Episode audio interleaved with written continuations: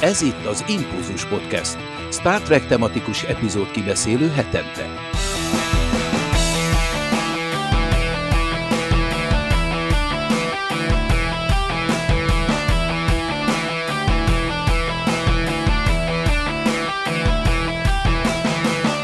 Sziasztok! Ez itt az Impulzus Podcast. Zsuzsi, Laci, Dév már itt vannak a mikrofonok mögött. Szervusztok! Sziasztok! Sziasztok! Sziasztok! Én pedig Csaba vagyok, és akkor vágjunk bele. A Gazdatest című epizódot fogjuk elemezni. Előtte viszont abba is nézzünk bele, hogy milyen hírekről tudunk itt beszélgetni. Hát egy Tuvix vitát tartottak a Voyager-nek a színészei. Ez azt jelenti, hogy Ethan Phillips, Tim Russ, Gareth Wang és Robert Duncan McNeil összeültek, hogy erről az epizódról beszélgessenek, és ott volt velük maga Tuvix is, hiszen a címszereplőt alakító Tom Wrightot is lehetett látni, illetve Liza Klink író is részt vett ebben a beszélgetésben. Hát fölírtam ide, hogy jól döntötte Janeway, de nem tudom, hogy most erről kéne-e beszélnünk, mert már sokszor beszéltünk erről, illetve fogunk is még, úgy érzem, sarkallatos pont, vagy morális dilemma ez a Star Trekben.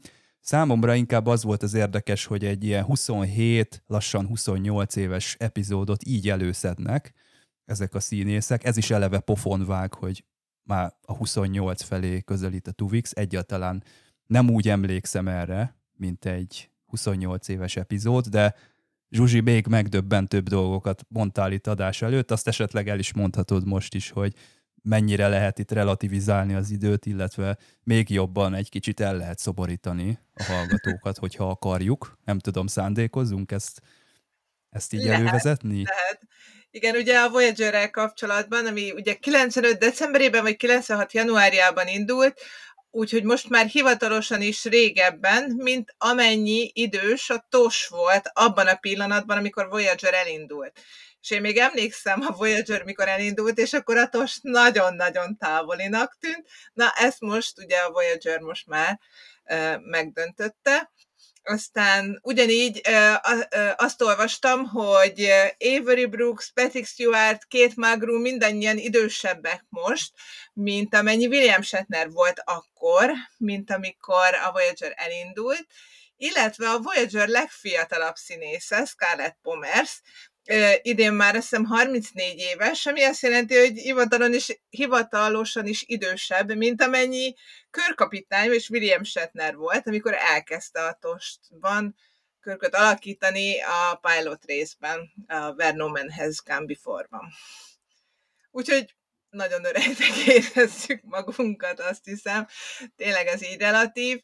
El lehet gondolkozni, hogy mennyire jól öregedett, valóban olyan elavultnak érezzük most a Voyager-t, mint amilyennek éreztük a tost. Úgyhogy ti mit gondoltok erre?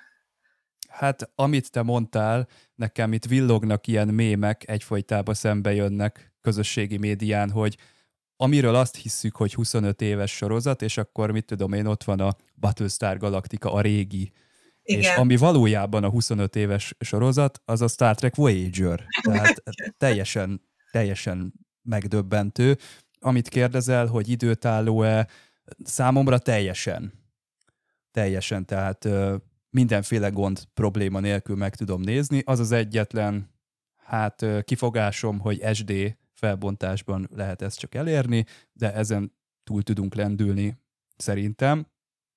A, na most ez a Tuvix epizód, ez egy érdekes, hogy ezt veszik elő, mert nekem például ez nincs benne a top Voyager epizódjaimban, és ráadásul én szerintem ezt, hogyha csak egy epizódot így ki kéne választani, hogy most akkor Voyager-t nézek, akkor nem ez lenne az, amivel én szórakoztatnám magamat, de mégis, hogyha belegondolok, ha most azt mondaná valaki, hogy hát beszéljünk már erről egy kicsit erről a Tuvix dilemmáról, vagy vitatkozzunk róla, akkor, akkor mindenféle probléma nélkül ebbe sibán belemennék örömmel, és még újra se kéne nézni talán ezt a, ezt a dolgot, de, de még simán boldogan újra is nézném, hogy, hogy ezt meg lehessen tenni. Úgyhogy azért a Burman érában vannak olyan ilyen hidden gemek, vagy nem tudom, tehát olyan, olyan kis dolgok, amire nem gondolunk egyfolytában, de, de mégis, hogyha így előbukkan, akkor azt érezzük, hogy ja tényleg, hát ott volt ez a, ez a bizonyos precedens, ez az incidens, és hogy milyen jó, hogy ilyen epizód is van, és milyen jó, hogy maguk a színészek azok, akik ezt előrángatják, és újra és újra megcincálják egy kicsit ezt a témát többféle nézőpontból. Igen, abszolút. Igazából magát az epizódot én sem tartom annyira jónak, viszont az etikai dilemmája tényleg annyira erős, majdnem mint egy ilyen villamos dilemma, hogy, hogy most ez mit is, mit is döntesz, mi a helyes döntés, valójában van egyáltalán helyes döntés. És néha nagyon érdekes, hogy, hogy Redditen látom, hogy ez mennyire friss nekik. Szóval, hogy állandóan arról beszélnek, mindig újra és újra feljön a Tuvox dilemma. A másik nagyon érdekes, hogy vannak olyan dilemmák, hogy például olvasom a hát javarészt talán amerikai hozzászólásokat, nehéz belőni időnként, hogy, hogy van, amire az amerikai közönség sokkal erősebben vagy máshogy reagál, mint mi itt egy a világ másik oldaláról. Vannak bizonyos témák, és például én úgy érzem, hogy, hogy egy csomószor a Redditen sokkal erősebb az a vélemény, hogy hát a Tuvixot meggyilkolta Jane Way szabályosan, és sokáig csak így néztem, hogy hát miről beszélnek, hát csak visszaszerezték Tuvokat, meg Nélixet, hát nincs itt miről beszélni.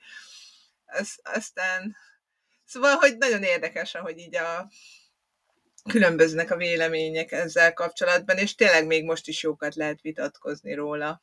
Igen, én is meglepődtem, mert én én is viszonylag korán láttam a Voyager részeket, és a, a Tuvix egy erős rész volt valóban, nem a legjobbak része közé tartozik szerintem sem, de érdekes módon, ha fölmész egy olyan fórumra, ahol legtöbb rajongó Amerikából van, akkor ez időnként így felbudjan mint valami, valami gejzír, és a legvállatlanabb helyeken, hogy de egyébként Janeway meggyilkolta Tuvixot, és, és, és parázs viták kerekednek bármelyik pillanatban. És az is érdekes, mert volt olyan rész, például az Enterprise-ban volt egy hasonló, ahol trippel játszottak el valami egész hasonló, tehát egy klónozták, a, a trip valamiért megsérült, és csináltak belőle egy klónt, és a klónból akarták a, a, a szerveit átültetni az eredeti tripbe. Hasonló dilemma, és egy muk nincs róla ezeken a fórumokon, és valamiért ez a, ez a, ez a Tubix dolog így megragadt mindenkiben.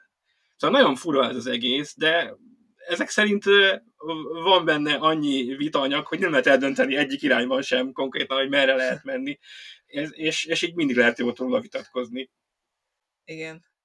A morális dilemmákról egyébként a mai epizóddal kapcsolatban most felmentem kicsit utána olvasni a véleményeknek a Redditen, és lesokkolódtam, hogy mi volt az a morális dilemma, ami most 2024-ben teljesen lázban tartja az amerikaiakat, ha erre a mai epizód, nem a Tuvixra, hanem a The Host, a gazdatest című részről beszélgetnek.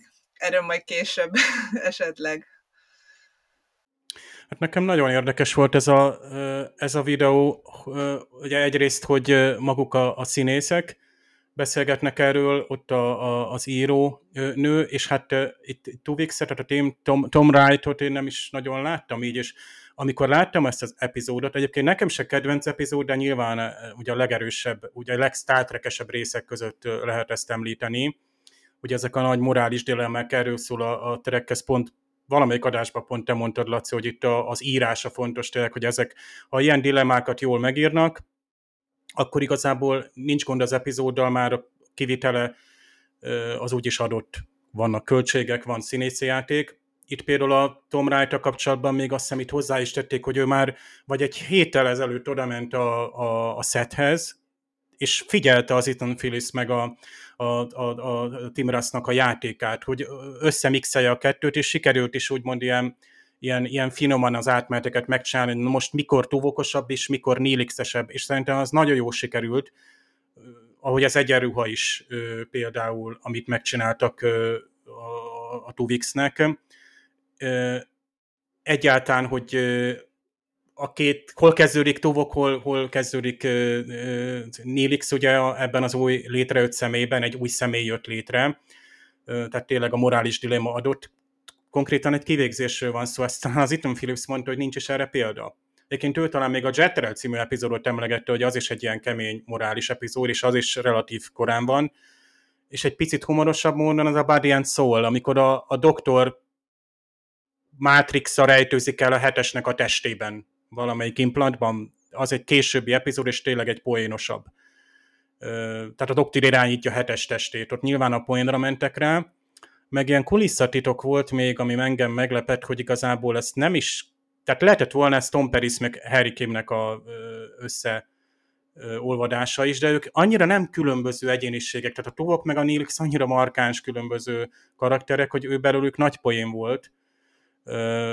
De talán még az is fölmerült, hogy az Ethan Phillips játsza majd a Tuvix-et, tehát ez, ez, hogy a team, Tom Wright jött be, és ő egy ennyire finom és jól sikerült színész játékkal tudta előadni. Én annak idén, amikor láttam ezt epizódot, én esküszöm, és tényleg 90-es években láttam ö, még ezt, sőt, talán még a magyar változat előtt, tehát mint tudom, valami német ö, csatornám, tehát ö, olyan 96-tól nézegettem így Voyager epizódokat. Tehát a lényeg az, hogy nem tudtam, hogy ki játsza most ez, valamelyikük eljátsza, és oda meg, és maszkírozták? Tehát nem tudtam, annak idején nem volt, hogy most interneten fölugrasz, megnézed, hogy a Tuvixnek az egy önálló. A hangján csodálkoztam, hogy a magyar hangja ki volt. És tudom, hogy a magyar hangja is egy külön színész volt, hogy, és mondom, ez tisztára a Nilixnek meg a Tuvoknak a hangját összekeverték, mixelték, vagy nem tudom. Tehát ez a teljes, tehát nyilván teljesen más, hogy látja az ember először ezt, tehát látod benne ezt a döbbenetes tényt, és tényleg itt van, hogy egy jó science fiction sorozat vesz egy jó science fiction, science fiction technológiát, és egy abból adódó problémát visz tovább, és azt, azt nagyon jó drámában előadja. És a TOSZ ezt már meg tudta csinálni, és így tovább. Tehát a, a, a, a, a jó Star Trek epizódok erről ismerhetők ö, ö, fel, hogy 20 év múlva is, meg akkor már nem tudom hány évtized múlva is lehet ö, róluk beszélgetni itt a Tim azt mondta, hogy még a, a rajongók oda mennek, és rendszeresen megkérdezik őt ö, erről. Ö, érdekes, hogy szeg, szegény két mölgrú ilyen, ilyen, ő előtte azért hosszú sorok szoktak kígyózni találkozókon, és a, hogy két mölgrú nem tudom, vezet egy ilyen naplót, hogy jött száz rajongó egy Fetkonon, vagy Las Vegasban, és hogy száz rajongóból kérdezett esetleg mondjuk legalább 10-20 vagy több rajongó arról, hogy a, a Tuvix-et ő hogyan élte meg mert uh, itt elhangzott egy kemény mondat itt, hogy uh, Janeway-t nehéz volt visszahozni, ahova taszították az írók. Tehát abba a, a mélységbe, ahogy a rajongók úgymond meggyűlölték, vagy meggyűlölhették. Tehát neki kellett meghozni ezt a döntést, itt hozni kellett egy döntést, és bár technikailag ugye itt ki van zárva, tehát ö, nem volt más lehetőség netán, hogy a doktor megőrizze a DNS, tehát nem tették könnyűvé ezt hogy jaj, Tuvixet is valahogy megőrizzük és fenntartjuk. Meg nyilván itt ezért üt az epizód, mert ez egy lezárt történet. Itt, itt, itt egy végleges döntést, egy egyszeri döntést kell hozni, és erre a Janeway volt hivatott, vagy az ő vállára tették ezt a, a terhet, és itt jön a kapitánynak az ismérve, hogy a Janeway, akit azért nem úgy ismertünk meg, mint egy, nem tudom, később a Lorca, hogy ilyen sötétebb tónusú, meg modorában is, vagy egy show, ugye a Picard harmadik évadban, hogy egy elég marcona, és, e, e, és tudjuk, hogy könnyen vesz esetleg ilyen keményebb dolgokat, és simán egy pikárot is a sorokba küld. A Janeway-t sokkal humánusabbnak ismertük meg, vagy, vagy közvetlenebbnek ugye a legénységgel. Tehát itt ez egy, ez egy ilyen pikári döntés már úgymond. Tehát, tehát, tehát valahogy inkább oda kapcsoljuk, vagy egy cisco egy, egy ilyen majdnem, hát in the pale moonlight. Azért jut most eszembe, mert ott van a végén Cisco, abban a, az állapotban, amit tett, morálisan, úgymond e, egyedül van bezárva azzal a döntéssel, mondjuk úgy, vagy számon kérhetően akár, és itt van Janeway, és itt, itt mondták a srácok itt, hogy a legerősebb jelenet, amikor Janeway kimegy a gyengékedőről, igazából nem ugrik a Nilixnek meg a tuvoknak a nyakába, amikor ugye oda transportálják őket, a, a, megjelenik a két tiszt külön, hanem kifejezi azért, hogy örül, hogy látja őket, de nagyon gyorsan kimegy, és ott van egy folyosói pillanat az arcára. Tehát, hogy ott, ott, ott gondol bele abba a mélységbe, vagy ott zuhan be abba a szakadékba, amit ez a morális döntés meghozatala lelkileg okozott neki. És No, itt kéne egy plusz epizód, mint Pikárnak ugye a Family, hogy oké, okay, kiszedték a Borg implantokat, de most, most Pikár ezt hogy dolgozza fel, hogy nem tudom, ezreket megölt. Tehát ez kemény, és nem tudom, hogy előjön még a, a Tuvix, mint, hát egyébként tudom, hogy előjön, egy nagyon picit spoilerezünk a negyedik évadban ugye a, a Lower Decks-ben, és nyilván rátesznek még egy-két lapáttal ugye az egészre. Megoldják a dilemmát. Ha már nem értelmes életforma. Ugye az a Janeway döntés, és ott még el is hangzik, hogy Janeway ezt hogy, ezt hogy oldotta meg? Tehát tudjuk, hogy volt ez, de ez végül is hogy, vagy mit, mit, mit történt? Ugye ott, hogy Mariner itt, tehát Mariner az mindig ugye a néző nevében így kérdez, tehát gyakorlatilag a, a Star Trek rajongó nevében kérdezi, hogy te úristen, hát akkor ez van, és akkor hú, most ez, ha kiderül, hogy Janeway így oldotta meg, abból, akkor abból óriási gáz lesz. És mond valamit, amit ki kellett fütyülni. Hát jó, sokszor, sokszor mond. És meg, megnehezíti a, a, a, a, a, a fordító és, és felirat készítőnek a dolgát, ugye Laci. Tök jó, hogy a színészek, még csak gyorsan ezt hozzáteszem, hogy tök jó, hogy a színészek ennyire átérzik ezt, tehát úgymond egy utólag így tudnak erről, vagy ennyire keményen, tehát baromi jó, hogy így emlékeznek ilyen, ilyen résztesen mm, dolgokra. Tehát ugye a Gerett Fengnek meg a Robert Duncan McNeilnek van, amit ő meg, nem megbocsátható módon én nem kísérek figyelemmel, de van egy podcastjuk, amiben ugye a Voyager beszélték ki, most meg már a Deep Space Nine-t. De szerintem ti ezt nézitek, Csaba, te is, meg feltételezem még Laci, te is, hogy, hogy tök jó, hogy őről, őróluk hitel, tőlük hitelesebben nem lehetne. Még ott a Terry Ferelt hívják meg, meg mindig vannak ilyen vendégszereplők, ha jól tudom, tehát tehát így a srácok nagyon aktívak ilyen, ilyen szinten is. Hát nem hiába került ide ez a Tuvix epizód, mert nyilván ezt ők ugye a Voyager-t kibeszélik. Ezt jó, hogy így fogalmaztad az előbb, hogy a, a Tuvok és a Nilixnek az összemixelése az egy poén. Ez a szó hagyta el a szádat, és nekem itt meg is akadt ezen a a gondolatmenetem, mert valóban... Hát nem akarták hogyha... ilyen sötétre, tehát igazából ez a, ez a, ezt a tónus nem lőtték be előre, amikor pitchelték ezt egészet, tehát ugye ez ilyen felmerülő ötlet, hogy a transporterben olvadjon már össze, vagy talán olyan is volt, hogy a transporter meg a replikátor olvasszon össze, de hát nyilván az egy ilyen olyan Igen, ötlet, mert hogy hogyha ezt elolvassa az ember, mint összefoglaló, akkor arra gondol, hogy hát ez, ez valami komédia lesz, és valami olyasmi komédia, mint, mint a eredeti sorozatban történne ilyen, tehát egyenesen a 60-as évekbe is bele lehet ezt képzelni. Szerintem ott kezd el nagyon-nagyon komolyá válni a helyzet, amikor ez a Tuvix ugye kinyilatkoztatja, hogy ő már pedig ő egy élőlény, tehát ez egy kivégzésnek számít, amit a, a Janeway elkövetni készül. Tehát ezt nem látjuk akkor, amikor az összefoglalóját olvassuk ennek az epizódnak, hogy ez ide fog kifutni, és majd 30 évvel később is ez beszéd téma lesz, tehát ettől ilyen, ilyen rettenetesen kemény ez a szituáció.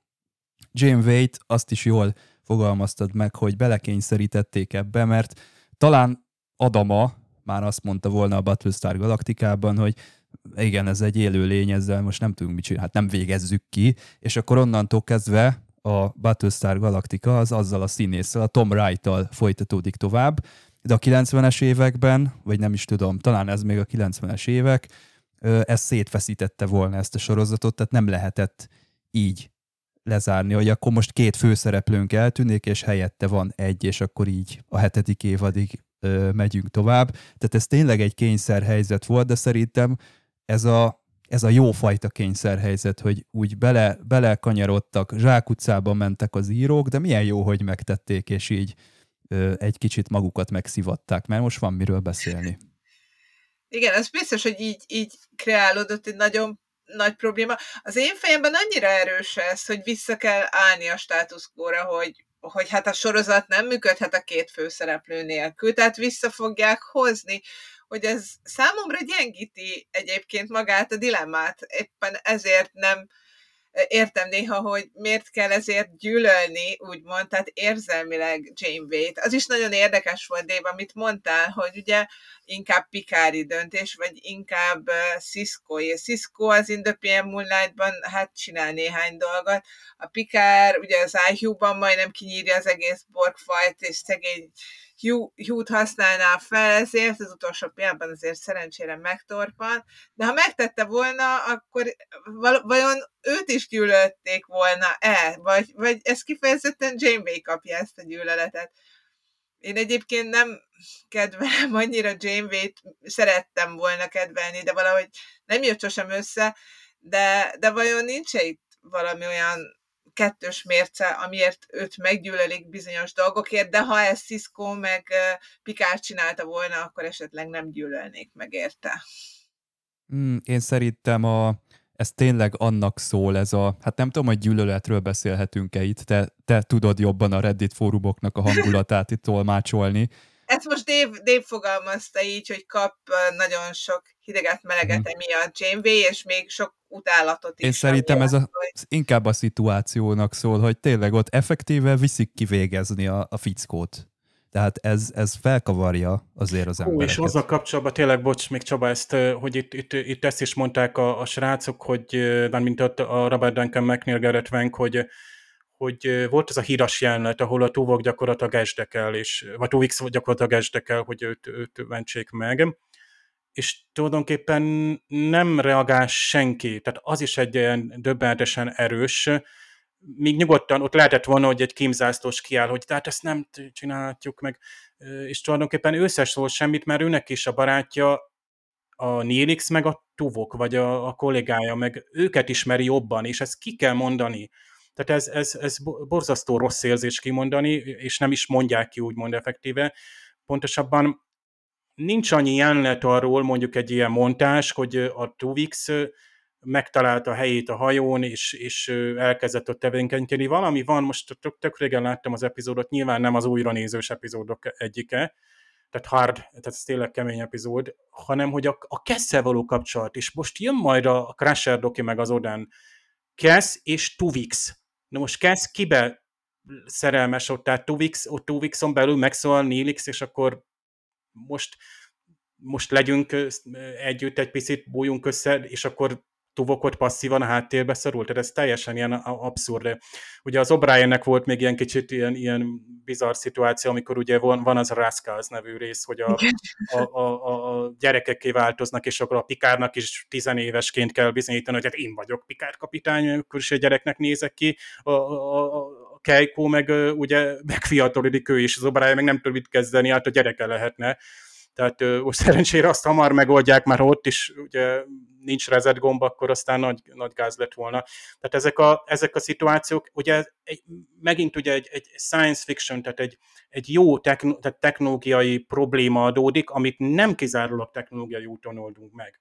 Bár egyébként ennek a, a megoldása, ez a kinyerése vagy kiszűrése a két DNS-nek, ez egyébként nem rossz technológiailag a Star Trek techen belül, elég jó magyarázat van, de nyilván ugyanúgy, mint a transporter, amit idézőjelbe gyűlölnek az írók, tehát, hogy most mondjam, tehát a transporternek a korlátai, hogy transporterrel bárkit meg tudunk menteni, vagy vissza tudunk hozni, életbe tartani akár, tehát ilyen, ilyen tehát a technológiának azok a túlságosan nagy előnyei, amik elveszik ezeket a drámai pillanatokat, és itt bekorlátozták, hogy nem nem tudjuk visszaállítani, ugye a, a, vagy a 2 DNS nem tudjuk megmenteni, és akkor így, így gyakorlatilag vissza kell az eredeti embereket állítani, mert őket ismertük jobban, tehát ő irántuk van egy olyan felelősség, tehát hogyha dönteni kell, akkor tulajdonképpen itt Janeway-t meg lehet magyarázni, mert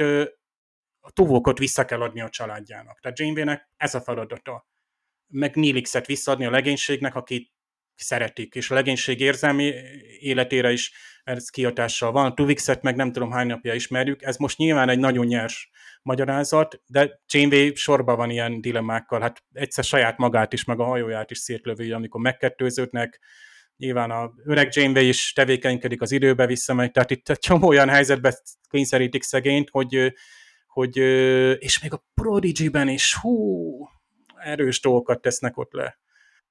Tehát két Mulgrew nem panaszkodhat szerintem ilyen szempontból, és szerintem szereti.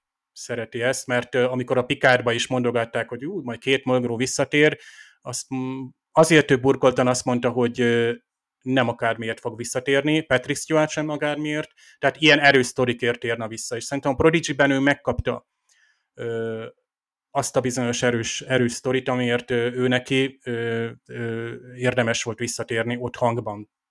Tehát az, az ott kompenzálódott a maga az a történetív, amit ő, ő neki ott adtak, vagy adnak. Itt már szerintem most nekem jut a hálátlan szerep, hogy kivégezzem ezt a beszélgetést, mert És a köszönjük borító... már a figyelmet, mert szerintem a időnk végére értünk. Igen, sajnos a borítóképünkön a. Gazdatest című epizód szerepel, nem pedig a Tuvix, de előbb-utóbb erre is sor fog kerülni. Néhány év kérdése Tíz ez az múlva. egész. De egyébként megszavazhatjuk, tehát hogyha benne van a kedves hallgatóság, akkor rendezhetünk mi is egy Tuvix kibeszélőt, vagy Tuvix vitát, és akkor azt is megcsináljuk. De most áttérünk a Gazdatest című epizódra. Figyelem! A következő beszélgetés spoilereket tartalmaz.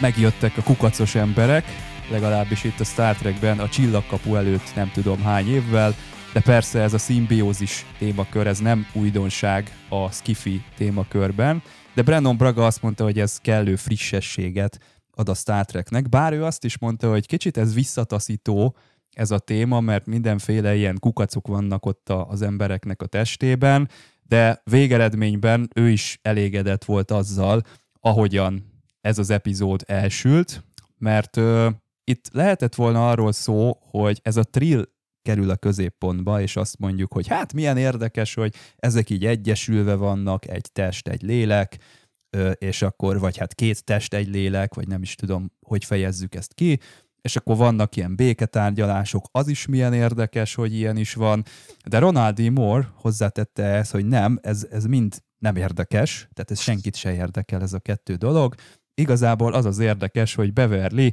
involválódik érzelmileg ebbe az egészbe, mint karakter, és hogy Riker is ö, bele lesz ráncigálva ebbe az egész szituációba, tehát hogy a főhőseink hogyan reagálnak erre az egész szituációra, és ez lesz a Star Treknek a sava borsa. Hát a Host, a Gazdatest című epizódot tesszük ma itt elétek a terítékre, Továbbra is Dév van itt köreinkben, Zsuzsi és Laci is jelen vannak, én pedig Csaba vagyok. Hát érdekes ez a Beverly dolog, mert nem vagyunk elkényeztetve azért a doktornőnek a jelenlétével, úgyhogy rögtön azt is kérdezném tőletek, hogy szerintetek ez a jobb fajta Beverly Crusher epizód? Itt a, azon kevesek közül, amikben így középpontba kerül? Én szeretem ezt az epizódot, igen. Én egy nagyon szeretem a karaktert, az egyik kedvenc karakterem a TNG-ből, és szerintem ez egy jó epizód neki, igen. Abszolút a jobb Beverly Crusher epizódok közül. Való, és ez a második jó Beverly Crusher epizód ebben a szezonban. Az első a Remember Me volt. Amilyen Azt- kevés, amilyen kevés uh, doktornős epizód van, szerintem meg kell becsülni azt, ami van, és viszonylag jól járt, mert amikor kapott részt, akkor általában azok jól sikerült. Igen. Azért kérdezem, mert a, előbb, ahogy a reddites harag előjött Janeway-jel szemben, mint hogyha egy Beverly-vel szemben jönne egy kis ellenállás a, a nézők felől. És akkor Zsuzsi itt valami csemegét ígértél nekünk itt a hírblogban. Igen, hát azt gondoltam, amikor felmentem a Redditre egyébként, hogy az lesz a fő dilemma, ami miatt Beverly-t ugye szidják, ami az utolsó jelenet. Azt feltételeztem, hogy ez az a nagyon kérdőjeles. Hát ez is egyébként, de nem ez volt. A kérdés az volt, hogy vajon, ha Odán Riker testében van, adott-e konszenzus Riker arra, hogy történjenek bizonyos romantikus dolgok közte és Beverly között? Vagy ez erőszaknak, vagyis répnek minősül-e, hogyha mondjuk Odán szeretne Beverlyvel időt tölteni Riker testében. Uh-huh. Érdekes kérdés, mert Riker szerintem úgy vállalkozott erre az egészre, hogy minden velejárójával együtt erre a rövid időtartamra ő ő ezt képviseli, ezt a személyt. Nem Igen, tudom, hogy Szóltak érvek, hogy ő csak arra vállalkozott, hogy ö, mondjuk a tárgyaláson képviselje Odánt. Kérdés, hogy, hogy mindenen, ö, mindenre vállalkozott-e? Azt gondolom egyébként, hogy val- valószínűleg bevállalta az egészet, és akkor... ez igen. úgy jött, jött az egésszel együtt, igen. Igen, csak érdekes, hogy most így 2024-ben ez a legnagyobb morális kérdés az, ami legjobban így kiakasztja a Reddit népét. Az, hogy Riker mit tudott és mit nem tudott, hát már az első briefingen szerintem úgy néz mindenki, amikor késve jelenik meg Odán, meg Beverly is, két különböző ajtón, tehát ott, de még Data is, és imádom, amikor Data, aki tehát Android létén, tehát teljesen úgy néz, mint egy, egy plegykás öregasszony. Fölfedezte, hogy a nem tudom, a, a szomszéd valaki átjár egy másik ö, titokban. Hát ugyanúgy, tehát Riker is, tehát ez a kis feszengések, illetőleg Diana-nak van egy, egy nézés, amikor Odánnak ugye a még Déta rá is kérdez, szintén plegykás öreg, azt mondja, hogy a fejfájása ugye megjavult-e, tehát mit érdekli az egyébként Détát, de, de mindegy. Diana akkor érzékeli Odán részéről, vagy akkor hogy elmosolyodik, és ez, ezek a kis pillanatok tök jók, hogy Diana örül annak, hogy Beverly jól van. Hogy, Igen. hogy, hogy ő, ő kiteljesedik. Nőként van egy szerelme, és ez tök jó, hogy a két nő meg is beszél, ugye, jaj, most óriásség, és hogy nevezik azt a Bechtel teszt, vagy milyen teszt, hogy egy epizódban, vagy egy filmben két nő beszélget egymással, és miről beszélgetnek a, a párkapcsolatokon kívül. Most pont erről, de igazából itt Beverly életéről van szó egyáltalán, meg erről a különleges szituációról, de jó, hogy beszélgetnek, és egy olyan pillanat, amire én nem emlékeztem ebből az epizódból, hogy amikor Picard a végén, tehát most eh, nagyot ugrok, de, de ott, ott megöleli, tehát amikor Picard úgymond elismeri, vagy azt mondja, hogy a barátja is, és, és hogy támogatja ebben az egészben, és ez tök jó, hogy ezt Picardral kimondatják, mert Picard nem egy érzelmes ember, ő nem beszél az érzelmeiről, hogy barátság fűzi Beverlyhez, és még régi tehát perzs, nem perzselő szerelem, hanem még azért varázsló ö, szerelem valamennyire is úgymond egyfajta féltékenység, amikor Odán hát erről mit se tud volt, kérdezgeti Picardot, hogy hát, hát ugye doktornőként, meg asszonyként is kiváló a Beverly, és akkor Picard nyilván disztingvált ember, és semmi, tehát ugye teljesen semleges választ ad, de képes ezen túllépni, és ez ki is fejezés, az, hogy Picard kimond valamit, hát ugye ezek ilyen nagy kimondás volt ugye a harmadik évadban. Tehát ugye itt, itt most már a TNG-t úgy nézik, hogy sokat tudunk, Picardról is, meg Beverlyről is, tehát elég komoly szállat kapnak, és ez tök jó így nézni. Tehát így, így ezt ö, 20 év, meg 25, meg hány év után nézzük ezeket az epizódokat újra, tehát nekem újra értékelte, mert én szeretem látni, tehát nekem van ez a ilyen, hogy a, egy science fiction és a, egy romantikus érzelmi emberi szálak összekapcsolódnak, nekem az egy kedvencem. Tehát nekem ez a időutazó felesége, vagy, vagy, vagy a hőr, ugye a, a nő, vagy a Joaquin Phoenix film, tehát ezek a ilyen, amiben benne vannak ugye kis sci vagy technológia is, de ugyanakkor ezek az érzelmi dilemmák, hogy a jövőben milyen a szerelem. És ezt a, a Crusher ezt tök jól kimondja, hogy majd odaérünk. Mondjuk ezzel már egy összegeztem ezt az epizódot, hogy én ezt újra értékeltem, és sokkal pozitívabban ö, ö, láttam, de végig is ezzel kezdtük, hogy most újra nézve, és én nagyon régen nem néztem újra, ez így playlisten kívül volt, hát eleve egy TNG playlist, az, az, vagy a kétharmadát tartom az az epizódoknak, tehát így, így, de ezt nagyon jó, hogy így építik, vagy merték építeni a karaktert, és tényleg az, az, az kapjon egy fekete pontot, aki tehát mai fórumokon, fórumokon azt mondja, hogy a TNG-ben nem tudták még átívelő, vagy nem tudták fejleszteni a karaktereket.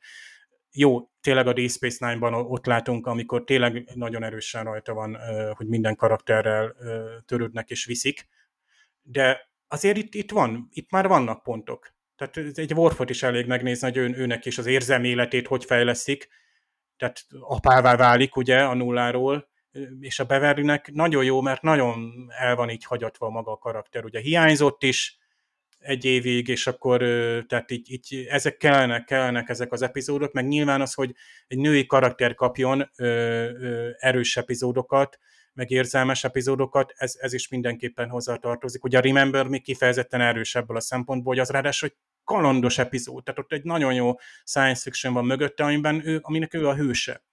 És így lehet tovább vinni egy karaktert. Oké, okay, hogy most évadonként kap egy, egy, egy ilyen részt maximum, de, de azt ezt tudom értékelni így utólag. Igen, az jó lenne egyébként, hogyha kaphatna többet is, és mondjuk jobban uh, erősítenék. Abban én is egyetértek, hogy azért történnek dolgok a TNG-ben, főleg így a negyedik szezontól, amik, amik olyan események a karakterek életében, amiket lehet építeni lassan. Még mindig megtörténik, hogy, hogy egy epizódban fejlesztjük a détát, aztán a következő epizódban visszament az előző A pontra, és újra B pontra hozzuk, aztán újra az A-tól B-ig, de, de talán már nem A, hanem valahol már egy kicsit igen, a kettő lépést előre egyet vissza. Igen, igen, tehát ez, ez valahol ott táncolt, ahol, hogy már lehet kontinuitást csinálni, vagy még nem, ugye ez a stábon belül is megvolt, hogy Rick Berman volt az, aki próbálta megőrizni a, a sorozatnak ez a, hogy a syndicationben is ugye jól működjön, és a syndicationben akkor működik, hogyha a néző bármikor beül, akkor mindig tudja, hogy éppen hogy van, és nem kell emlékeznie, hogy az előtte lévő részben milyen esemény történt, aminek most ez a következménye, hát írtó nehezen vitték át a Family című epizódot is, hogy hát az, hogy, hogy néz ki ez, meg, meg hogy jön ez a Giro Demberinek az álmához.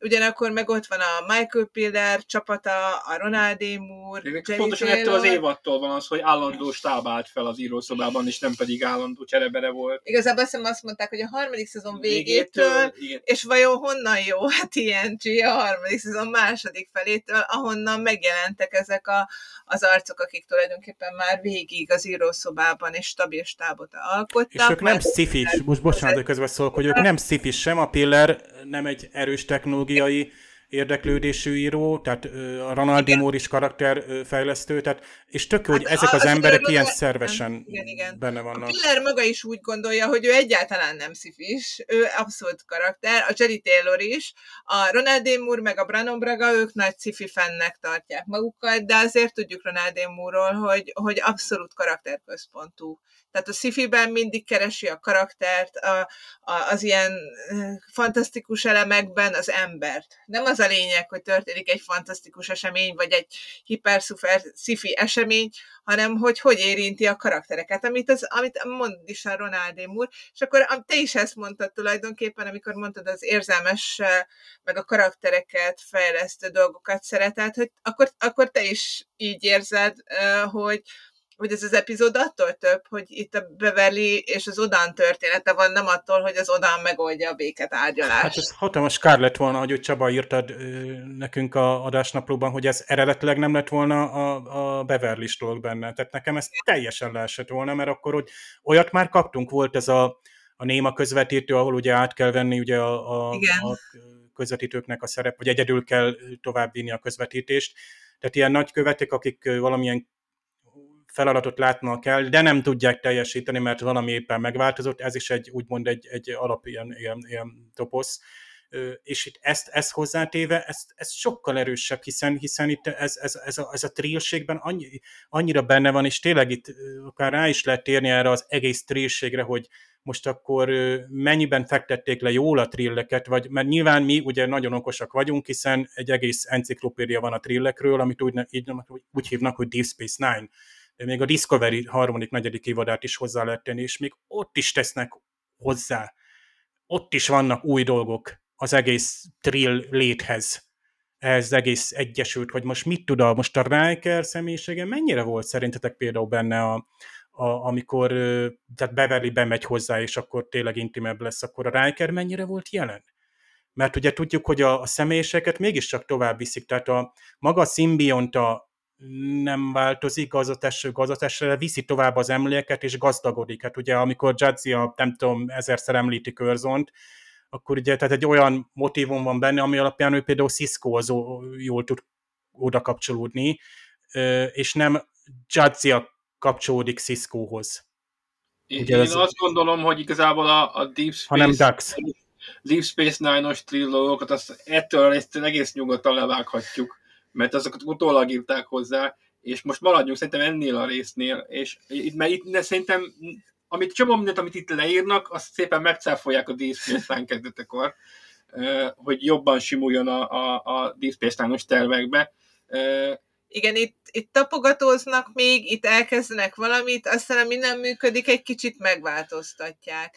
Én úgy érzem, hogy annak ellenére egyébként, hogy azért még egy kicsit uh, Dave-vel együtt a Deep Space Nine-ról is beszéljek, hogy, hogy a Deep Space Nine inkább úgy tűnik, mintha ha azért lenne a Jadziának is szerepe, de abban igazad van, hogy a Jadzia hoz uh, egy csomó olyan gesztust a korábbi hoztoktól, ami, a, ami tulajdonképpen a szimbióta, de nem biztos, hogy a szimbióta, lehet, hogy, hogy minden egyes host ad valamit a szimbiótának, hogy, hogy ő egy jó pilóta, mert a Tobin jó pilóta volt, ő nagyon jó diplomata, mert az Audit jó diplomata volt, szerencsére sorozatgyilkos nem lett, de igen, de hát ezek már a későbbi dolgok. Szóval, hogy van is az első bemutatkozásnál egy ilyen, hogy akkor most ez, ez a nagyon érdekes kérdés, hogy, hogy ki az ember, tehát miből áll.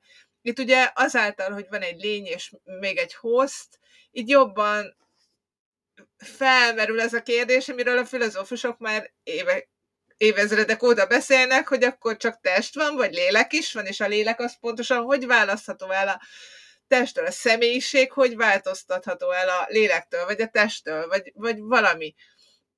És igazából ezt így cifis ö, területre áttéve, ugye egy szimbiótával szimbolizálják tulajdonképpen. Amúgy egyébként a hostban ez érdekes kérdés, mert szerintem a Riker biztosan benne van a, a, ebben a szimbiózisban. Mivel a Pikárnak van egy ilyen mondata, hogy na, maga pont úgy hangzik, mint a, mint a Riker, az szerintem narratívailag azt akarja mondani, hogy a Riker azért ott van valahol erősen Egyéb... De, de van egy kivágott jelenet. Igen. A, a DVD-n találtuk egy kivágott jelenetet, ami arról szól, hogy a Riker, akiben benne van a szimbióta, váratlanul megjelenik a pókerjá, esti pókerjátszmán. És ő nem arról beszél, hogy ő igazából nem érti, hogy mit keresik, csak úgy érezte, hogy itt kell lennie, mert itt valami dolga van, és egy idő után ott is hagyja a játszmát, mondván, hogy ő érzi, hogy itt barátok vannak, akiben, akik, egy változások, amiből most ő kilóg, és ezért ott elmegy, és ott hagyja ezt a játszmát, és ezt a jelenetet konkrétan kivágták. Igen, de és van egy elméletünk, hogy miért. Nem, de azt magyarázza, hogy most hogy, hogy, hogy érzi, hogy a Rikernek hatása van a szimbiótára, de hogy ez először fordul elő. És egyébként ezért örülök, hogy, hogy kivágták, mert én jobban szeretem úgy gondolni, hogy, hogy a Riker, azt tudjuk, hogy benne van, és akkor mondhatjuk, hogy igen, és akkor az Odán, nem tudom, hogy hívták ezt eh, a hostot, hogy egy kicsit ő is benne volt, és meghagyta a szimbiótán a bélyegét, és a, akit az apjának hittek, az előző host is, és majd ez a Karin eh, Odán, azt hiszem úgy hívják, majd a női host is majd hozzáteszi, úgyhogy, úgyhogy egy kicsit olyan, kicsit olyan, mint a Doctor Who, amikor mindig új és új alapba kerül, és mindig egy kicsit új és új tulajdonságai vannak, más az ízlése, egy kicsit máshogy öltözködik, hirtelen utálja, nem tudom, az ételeket, amiket eddig szeretett, vagy a csokornyakkendőket, hogy, hogy így mindig egy kicsit változik a személyisége, de ugyanakkor állandó is marad, és mindig itt van ez az érdekes kérdés, hogy akkor ki ő a szimbióta, a személyiség, vagy a hoztal együtt alkot egy, egy egyéniséget. És amikor a Beverly beleszeret, akkor ki beszeret bele? Az odámba, a, a féregbe, vagy a külső odámba, vagy át tudja ezt vinni a Riker, át tudja ezt vinni bárkire? Igen, so, sokkal érdekesebb érdekes. a probléma feltevés, hogy ha, ha ez van, hogy, hogy egy értelmes host van, nem pedig valami fűszál, amiben éppen most csokott egy csomót, Igen. mint ahogy ezt, ez a jelenet sejtette volna, úgyhogy én nagyon örülök, hogy kivágták. Igen. És abszolút ezzel tényleg egy ilyen filozófiai kérdést, ugye a Tuvix-ban beszéltük ezt az etikai, morális kérdést, itt pedig egy ilyen nagyon jó kis filozófiai kérdés van arról, hogy mi a szerelem, mi a személyiség, miből áll a személyiség, mit tekinthetünk mélységnek, mikor engedhető meg ez a, hogy kapcsolódjunk a másikhoz, vagy mikor tudunk kapcsolódni a másikhoz. És ebből nagyon, nagyon jó jelenetek lettek, és örülök, hogy így átírták egyébként. Ugye azt mondták, hogy ezt valaki külsős írta, akinek a neve ki is van írva, ez a Michael Horváth, de ő igazából, ha jól emlékszem, ő csak ezt a trilfajt adta meg, meg ezt a béketárgyalást. És a Ronald Murék írták uh, az ötletet hozzá, és Jerry Taylor írta az összes többit, tehát amikor például, a, amit én nagyon szeretek, a Beverly meg a Diana-nak a, beszélgetése ott a Tenforvárban arra, arról, hogy egyébként most elfogadja a Rikert odánként, és hogy, hogy szeresse tovább, és, és, és nagyon jó ez a két múltbéli szerelem, amit mond a Beverly, hogy az első szerelem, amikor nyolc éves volt, és meg amit a Diana mond az apukájáról, az nekem egy nagyon szép jelenet volt, és akkor ott fel is figyeltem, hogy ezt kiírta, és akkor Jerry Taylor, nem csodálkoztam utána. Én azt hiszem, hogy ez úgy működik, nekem az a benyomásom, hogy jön egy freelancer, és akkor az ő történetét pitcheli, azt megvásárolják, és a csapat az Star Trek-esíti. Ez az eredeti sorozat idején talán a DC Fontana volt, aki odahozott egy karaktert, és akkor a, meg a, az egész sorozatnak az univerzumába egy kicsit jobban belerázta azt a szituációt, amit a, az író elképzelt, és itt is szerintem ez van, és az esetek többségében talán ez így zajlik, csak most itt tényleg egy kicsit explicitebben ez le volt írva itt a, az epizódnak a, a történeténél. Igen, itt, mivel a Beverlin van a fókusz szerintem a, az epizód szerint, hogy ő, ő hogyan éli ezt meg, ezért én ezt a Riker kérdést abszolút úgy értékelem, hogy száz százalékig odan irányít. Riker néha-néha kivillanhat egy-egy szituációban, hogy azért ő is ott van, de én azt gondolnám, hogy, hogy a teljes kontroll, a megszólalások azok, azok mind az Odánnak a, a karakteréből irányulnak. Lehet, hogy ez, ez kicsit így leegyszerűsíti, meg most már így rá tudunk tekinteni az epizódra ilyen elemzői szemmel, és ezért van ez, de én mégis azt gondolnám, hogy Rikernek a szerepe itt, itt abszolút mellékes, és én is örülök, hogy ez a kivágott jelenet, ez ebből azok okból kifolyólag tényleg kikerült így a, a narratívából. De és ebben így különbözik kis a DS9-os felfogástól erőteljesen. Mert ott mintha azért bőven keveredhetnének a, a, a dolgok. És nem csak a mostani kettő, hanem még az előzőek is. Hát Én pont úgy... a kérdés, hogy bocsánat, hogy Riker mit hozt, ezt meg, meg is akarom kérdezni tőletek, hogy szerintetek Rikernek a személyisége, akit már ismert Beverly, ö, mennyire ugye ott szúnyad, olyankor, de ezt már lehet, hogy mondtam is a mai adásban, hogy akkor és nem is, nekem föl sem erőlt ez, hogy most rá kell ilyen, ilyen, ilyen, hogy most őt megerőszakolná ezzel a kapcsolattal Beverly, hanem hogy pont fordítva, hogy Riker testén keresztül van jelen Odán, és Beverly Odánnal akar találkozni, mert szerelmes lett belé, és egy olyan fellángoló időszakban van az a szerelem, még nem ismeri olyan régen Odánt, hogy a testei megnyilvánulásához is ragaszkodna. Még nagyon friss a szerelem, és ezt a váltást még ebben a szakaszban el tudta viselni, bár biztos, hogy nem volt könnyű, hiszen az elején elutasítja, ott lást az írt, a Tem Forward, nem akar vele találkozni, elszigetel, el akar szigetelődni tőle, mert ha, tehát a, mert belül ott szúnyad Odan, és Beverly vágyik az Odanra, és nem tudja megállni, mert annyira vágyik rá, ugye Odannak a, a lelkére, vagy a lényére, hogy lenyeli ezt, vagy hogy mondjam, elfogadja azt, hogy a Riker testén keresztül kommunikál vele mint hogy elfogadjuk, hogy nem tudom, egy csak telefonon kommunikálunk valakivel, de annyira megszerettük, hogy, hogy ezt, ezt, ezt, ezt vállaljuk, és, és tovább viszi a szerelmet most. Tehát Riker tényleg egy host. Tehát ő csak egy, egy, egy, egy burok és, és, és hordoz. Ilyen alapon egy Android is lehetett volna rást, amikor Data felajánlja egyébként. Ez is ilyen, ilyen teljesen nem tudom, hogy került beleírva, hogy, hogy Data vállalkozik, hogy ő átvehetné. Tehát teljesen abszurd, hogy egy élőlényt hogy tudna ő kihordani bár benne is vannak talán ilyen szerves jellegű folyadékok, stb., de, de, de, de akárhogy is, tehát, hogy a Beverly képes volt Rikeren átnézni, és nem Riker testét nézni, miközben ő együtt volt az Rikerben ott lévő, vagy rajta keresztül megnyomva Odannal, tehát képes, annyira forró volt ez a szerelem az Odan lénye iránt. Tehát Beverly ezt megértette, ilyen napon nagyon is fejlett volt, mert ha ahogy a végén mondja, hogy ám mi még nem vagyunk annyira fejlettek, hogy ezeket a gyors váltásokat lekövessük. És, és lehet mondani azt, hogy hú, itt, itt, itt ez nagyon itt, itt ilyen gender kérdésben, hú, ez most nagyon gáz manapság, hogy a Beverly-t elutasította, hogy ha tehát női testben, akkor nem fogadja el, és akkor valószínűleg homofób, meg mit tudom én.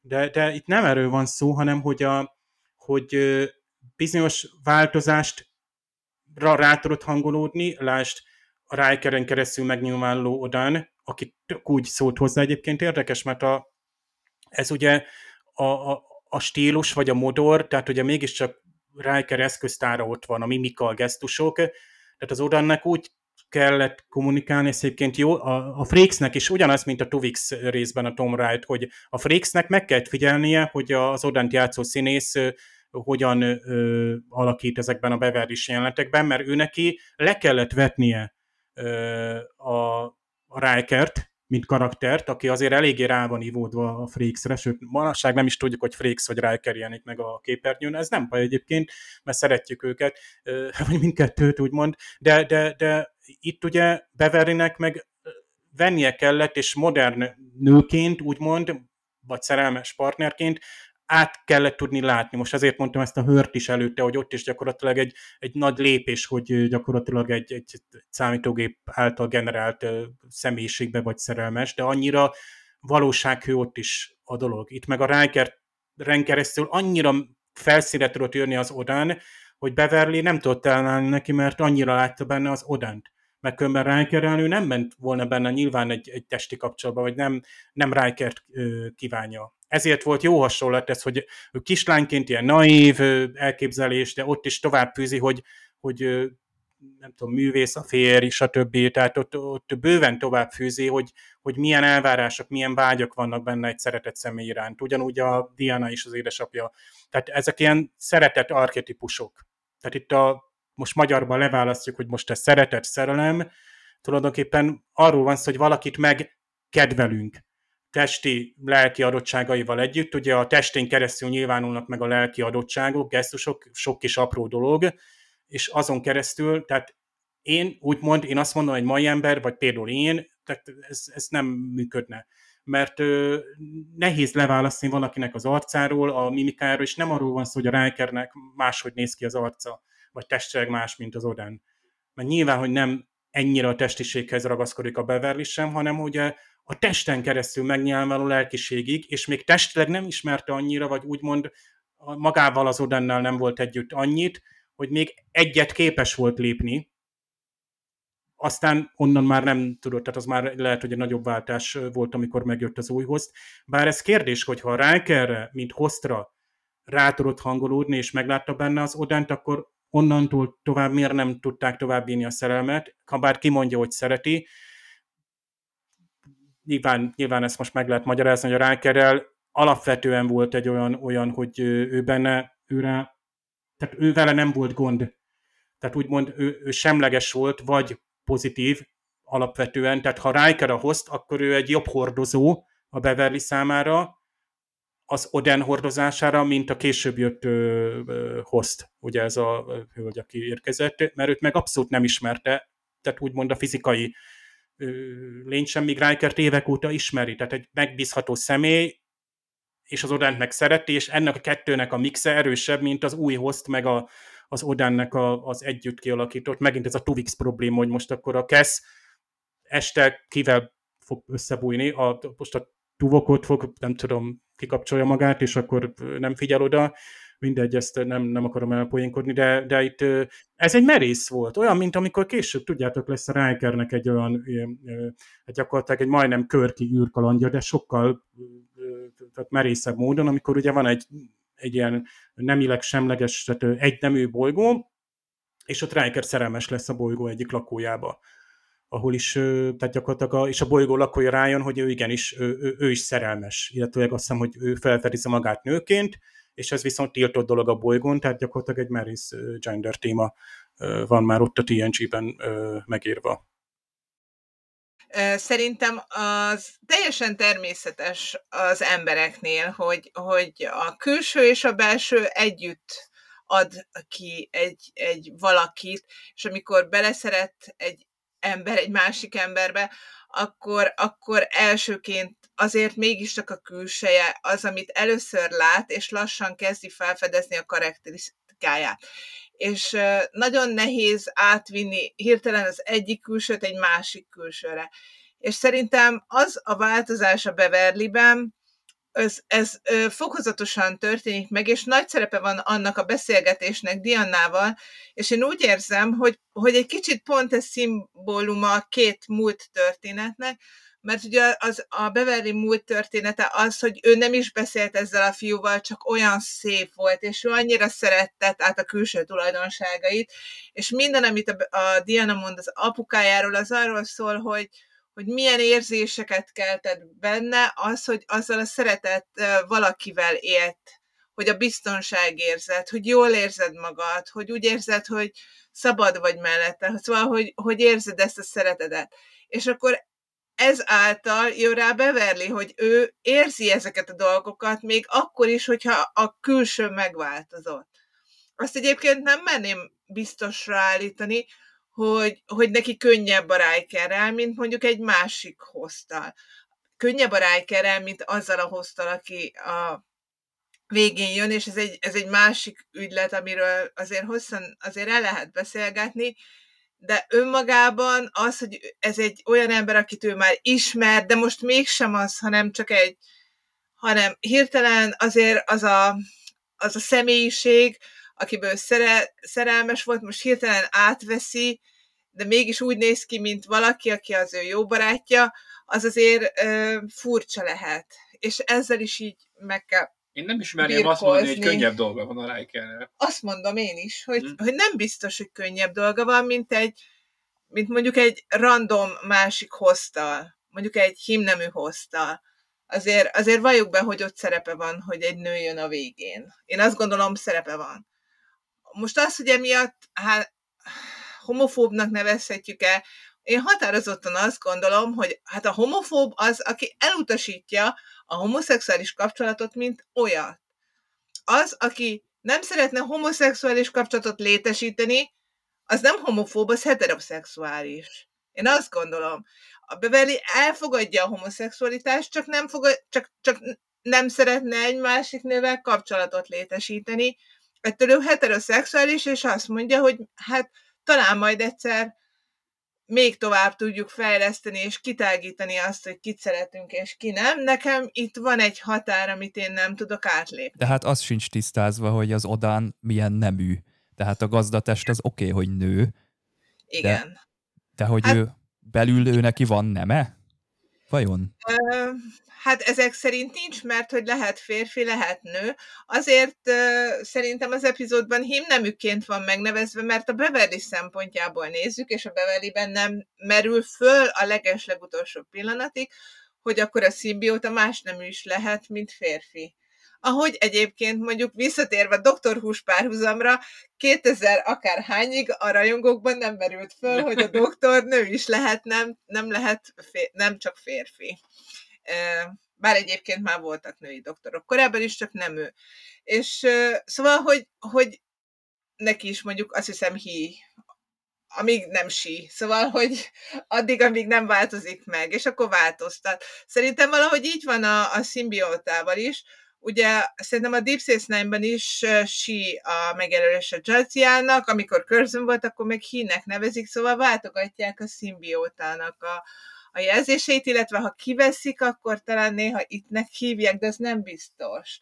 Nem emlékszem, mert azt hiszem a Deep Systemben csak egyszer szerepel, itt a hostban viszont, mint hogyha hínek nevezné akkor is a, a Beverly, tehát ő tartja ezt a, abban a hit, ben, hogy ugye ez hozzátartozik a, a szimbiótához a, a neme, ami egy prekoncepció, ami a végén kiderül, hogy nem igaz, de a saját szempontjából Igen, teljesen Számára egy érthető. hív volt, akit szeretett. Így és, van. ö, És ö, addig meglépi, hogy akit szeret, az voltak éppen ez a szimbióta.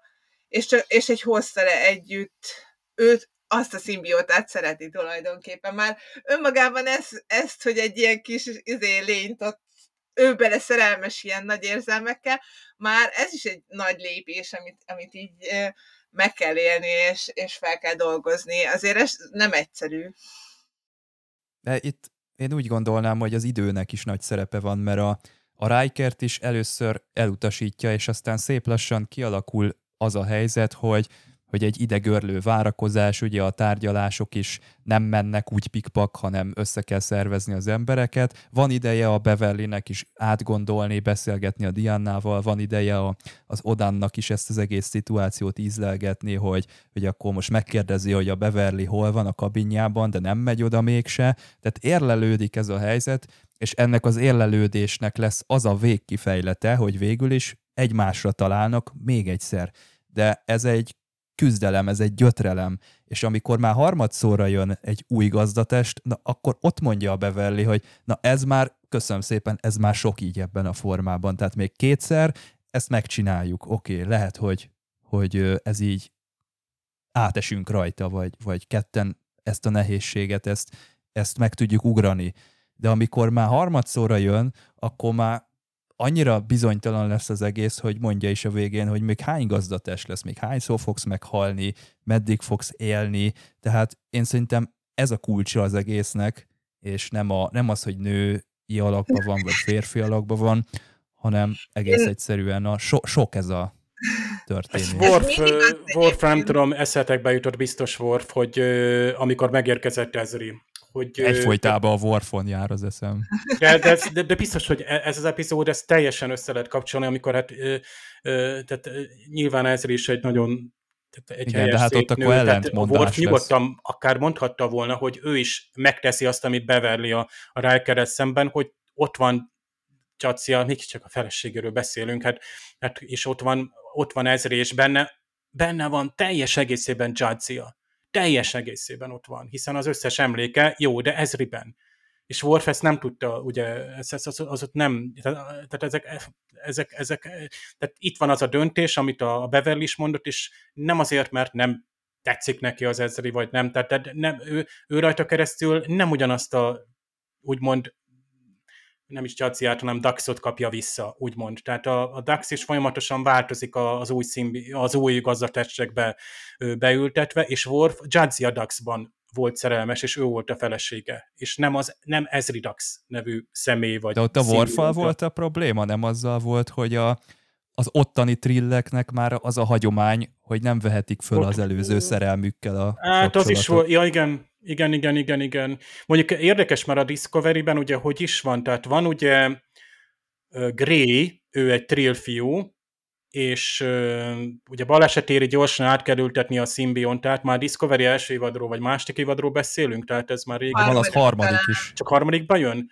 Tehát gyorsan Mhm. átültetik a szimbiontát Adirába, és ugye ez a Tál nevű öreg trill admirális, vagy nem tudom, tehát lényeg az, hogy az emlékeit minden megkapja az Adira, és aztán a Greynek végül is hát spoiler, spoiler, ő majd kap egy külön testet, és úgymond az egykori szerelmük, tehát a host és a egykori másik hostnak a, tehát azért érdekes, mert a szimbionta ki Greyből, Adirába téve, és Adira szerelmes a régi hozba, tehát gyakorlatilag a két hoz közötti szerelem van, és ugyanazon szimbiont, tehát egy nagyon érdekes továbbfejlesztése az egész trill történetnek, ez az újraegyesült, ö, ugye egyesült trillről beszélünk. Tehát vannak ugye a trill bolygón a trillek, nem mindenki egyesült, ez egy kiváltság és különleges dolog, nem mindenki lehet gazdatest és kaphat szimbiont, tehát ez egy nagyon magas és magas elvárásokkal járó dolog. Tehát például Adirának se akarják nyilván odaadni, aztán ott Börnem akciózik, és akkor igen.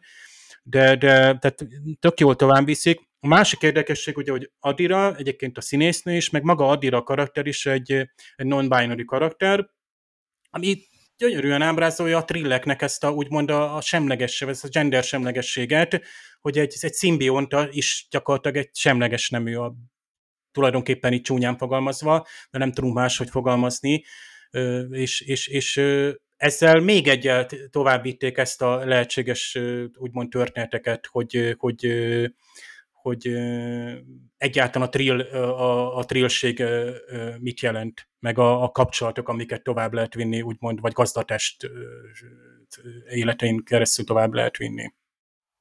Igen. Tekintve egyébként, hogy ezt a tiltást valahol a Space abban a biztos tudatban vezették be, hogy egyébként az első rész, ahol a trillek megjelennek, pont megszegi, tehát az egész, ahogy felépül a trill faj, már ellentmond annak. Én szerintem ez a tiltás főleg azt jelenti, hogy a, a, amit mondott a Dave, hogy a, a már kapcsolódott trillek, tehát hogy, hogy az össze, tehát a szimbiótával élő trillek nem lehetnek újra kapcsolatban, ha egyszer már voltak valamiféle romantikus kapcsolatban. Tehát ugye ott a Dax szimbióta, meg a Khan szimbióta a Rejointban, nekik van egy tiltás, mert hogy ők ugye férj és feleség voltak még három-négy generációval ezelőtt, és ugye az pont ezt, ezt a témát boncolgatta. És hát ott csinálták meg azt, amit szerintem a hozban még nem akartak, de ott adtak rá egy egész epizódot. De azért meg se tudták volna csinálni az utolsó három percben, azért valljuk be. Én visszatérek a kérdésedre, Csaba. Igazából nagyon igaz, amit mondtál, hogy ez a sok változás azért sok Beverlynek, kivéve, hogy van egy apró jelenet, ami ennek ellentmond. És ezért szerintem az, amit a Beverly mond a végén fontos, igaz, de nem a lényeg abban, a döntésben, amit hoz. Ugyanis amikor ül, és mondják neki, hogy jön az új host, akkora mosolyjal fordul az új host felé, és akkora várakozással, és abban a pillanatban hervad le a mosoly az arcáról, ahogy meglátja, hogy egy nő jött be. Nem lehet másképpen ezt értelmezni, mint azt, hogy ő már most tudja, hogy ezt a lépés, ez már neki olyan sok, ami, amit ő nem tud megugrani. A mosoly azt mondta, hogy ő kész arra, hogy megugorja, hogy még egyszer, még egyszer egy másik hozta, megcsinálja. Biztos, hogy egy idő után túl sok lenne neki, biztos, hogy ez nem lenne egy a, a, hosszú távú dolog ilyen szempontból, ha csak nem egy sokáig lenne, mondjuk, tehát hosszú életű lenne az adott host, egy idő után úgy érezné, hogy ez neki sok, de, de az a mosoly az azt mondja, hogy, hogy ennek ez, ez is az oka. A másik, amire reagálni akartam, hogy azt mondtad, hogy időre van szüksége. Hogy eljátszottam a gondolattal, hogy szerintem igazából, ha akarták volna másképp lezárni, ha, ha lett volna idejük, ha, a, a, hogyha a szimbióta ott marad, mert valamiért ott kell maradni, akkor, akkor lehet, hogy a Beverly ugyanúgy meglépte volna ezt a, a lépést egy pár nap után, egy hét után. A szerelme olyan erős lett volna, hogy segített volna újra. De ez nem volt az epizód érdeke, hiszen az epizódnak le kell kapcsolni a 45. percnél, hogy a következő epizódra elfelejtsük, hogy bármi történt, menjünk tovább, mint hogyha mi sem történt volna, és nem vihetjük tovább ezt a sztorit, ezt a szerelmet. Tehát nincs már arra idő. Az idő arra volt, hogy a Riker és a Beverly történetét csináljuk, és ez az új, új hozta egyszerűen már, már, már nem akarunk igazán foglalkozni. Tehát tényleg, tényleg azt gondolom, ha időt kaptak volna, lehet, hogy a Beverly másképp dönt de nem volt célja az epizódnak, hogy a Beverly másképp döntsön a végén. Én azt hiszem, én viszont azt hiszem, hogy 1991-et írunk, és nem mertek volna meleg kapcsolatot ábrázolni két, egy főszereplővel és egy vendégszereplővel még akkor. Tehát Igen. lehet, hogy, hogy, hogy kellett volna már, meg, meg gondolni kellett volna rá, de még nem merték volna ezt Igen, mert ez egy hivatalosan nem meleg kapcsolat. Hát nem, Ahogy de... meleg kapcsolat a rejoint. A Deep Space Nine-ban ezt látjuk is, igen, tehát ott, ott látunk, uh, látunk csókot is. Az, egy, az, az, az meleg kapcsolat, vagy nem meleg kapcsolat? Hát, hogy, hogy, hogy nem meleg kapcsolat-e, vagy az, az egy más kérdés, de hogy mi nézők ö, ö, abszolút arra asszociálunk, hogy ez egy meleg kapcsolatot akar, is akarhat ábrázolni, az, abban hát van akarhat, de vajon nem az a lényege ennek a történetnek és a hozban és a rejoinnak is, hogy átlássunk a testen. Egyébként legyen... pont erre, tehát ezt, ezt az epizódot most kell újra nézni, úgy van, hogy úgy értelmezzük, hogy ez nagyon jó, hogy mondtad, Zsuzsi, mert ezt nem vettem észre, hogy a, Be, Be, a nem Belana, hanem Beverly. Beverly készen állt arra, hogy jön az új host, és akkor, és akkor lesz, ami lesz, és akkor nekivág, mert, mert kialakult valami. Egyébként ott Worf olyan csúnyán ráför, mert legalábbis a magyarban Varga Tamás olyan erőteljesen tud mondjuk Pikár is pattogósan beszél, akár Sir Patrickról van szó, akár Vargaté József, Fel de... kell ébreszteni a doktornőt. Ott a Egyébként igen, valami olyasmi, hogy helyre rázódik, ott sajnos nagyon magasról esik le. Még visszatérve erre az Outcast című részről, hogy a Riker bereszeret abra a, a semleges nemű, hát gyakorlatilag lénybe, viszont ott fölmerületett volna, hogy azt a semleges nemű lényt, hát valakinek játszani kell, és férfi vagy nő játszon. Na most végig nő játszotta, hogy valamiért komfortosabbnak tartották, úgymond, hogy a Riker kvázi egy nőbe szeret bele. Ez nekem olyan, és egy picit most akár ez egy kivágandó részlet, amikor ugye Kört megcsukolja Uhurát, egy, egy fehér férfi, egy, egy fehér színész megcsokol egy, egy, egy színes bőrű nőt, egy, egy fekete afroamerikai hölgyet. De nem voltak tudatállapotokban, mert irányították őket. Tehát kázi nem volt olyan valódi, mint aminek úgymond elvárnánk, hogy manapság, amikor azt mondjuk, hogy hát nehogy már ezt és ezt a karaktert most ilyen színű hófehérke, olyan színű, nem tudom, hablány, stb és mindenki ragaszkodik az ős elképzeléseihez, és, és tehát ugye itt, itt vagyunk, tehát egy ilyen, ilyen tüzes korszakban élünk, hogy már ilyen, ilyenért is itt ilyen, ilyen viták alakulnak ki.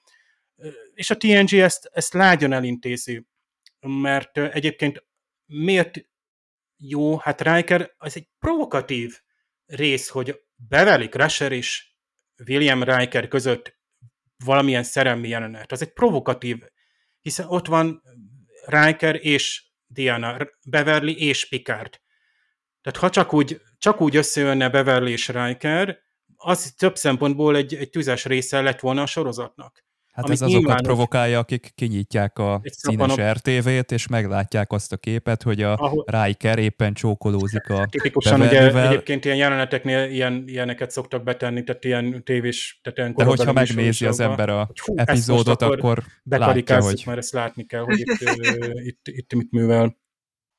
Igen, egyébként abban a tekintetben tényleg egész modern, hogy voltak éppen, ahogy látjuk, hogy Beverly meg Odán, a királyker testében van, kezdenek közeledni, hát a két legtámogatóbb figura körülöttük Diana, aki nyom, nyomja a virájkát ugye a Beverlyhez, hogy, hogy te, persze, nyugodtan, nyugodtan, meg a Pikár, aki ugye egyszer egy kicsit csúnyán néz, de utána meg a támogatásáról az fejez. Olyan szép Pikár pillanat, hogy Pikár megenyhült, tehát még csak nem, nem is az, hogy semleges lesz, hanem gyakorlatilag a támogatását, és ezt beleírni a TNG-be, és egy Pikár karakterre ezt hozzáírni, ez egy nagyon szép pillanat, ahol itt nagyon fejlesztik, tehát elég egy ilyen mondat. A Déta megtartja a gyertyát, ugye, tehát aki, aki akár este beszélne, nem tudom, mondjuk ott egy, egy, egy kellemes vacsora, Odánnal és Déta közben a Beront, és akkor a, a nem is tudom, Magnetos. Pedig az elején még ideges a Pikár, mert amikor kérdezgeti Odán, hogy akkor vajon a Beverly leszerelne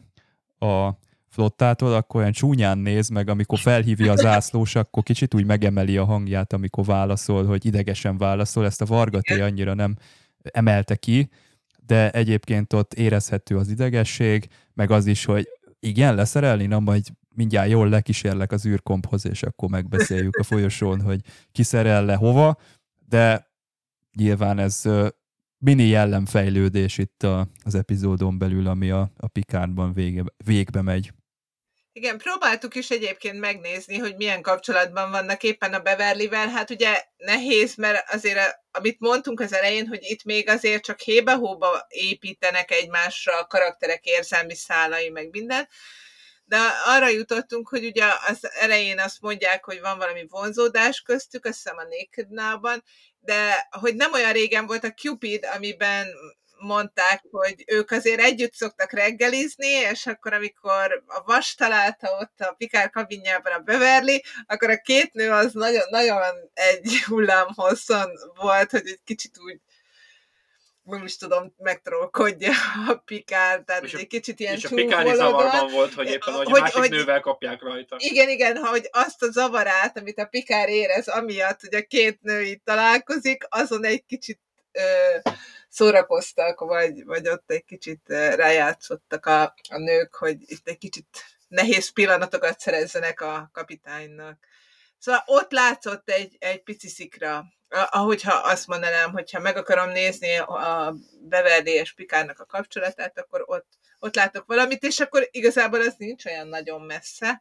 Hát ha belegondolunk, együtt reggelizik ez a két ember igen, mindig, igen. tehát érdemes lenne ezt a sorozatot egyébként úgy kezdeni, ha nem is minden epizódot, de legalább rendszeresíteni, hogy tényleg látjuk, hogy reggeliznek és beszélgetnek, akkor lehet, hogy jobban átéreznénk azt, hogy a Picard miért olyan morcos ebben az epizódban.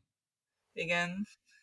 Nem tudom, akkor, amikor néztem, nekem valahogy ez így egyértelmű volt, de lehet, hogy csak azért, mert rá voltam fókuszálva, hogy kapcsolatuk van, jó, akkor én ezt majd figyelni fogom, de igen.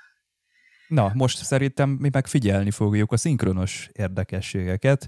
Dévnek átadjuk a mikrofont.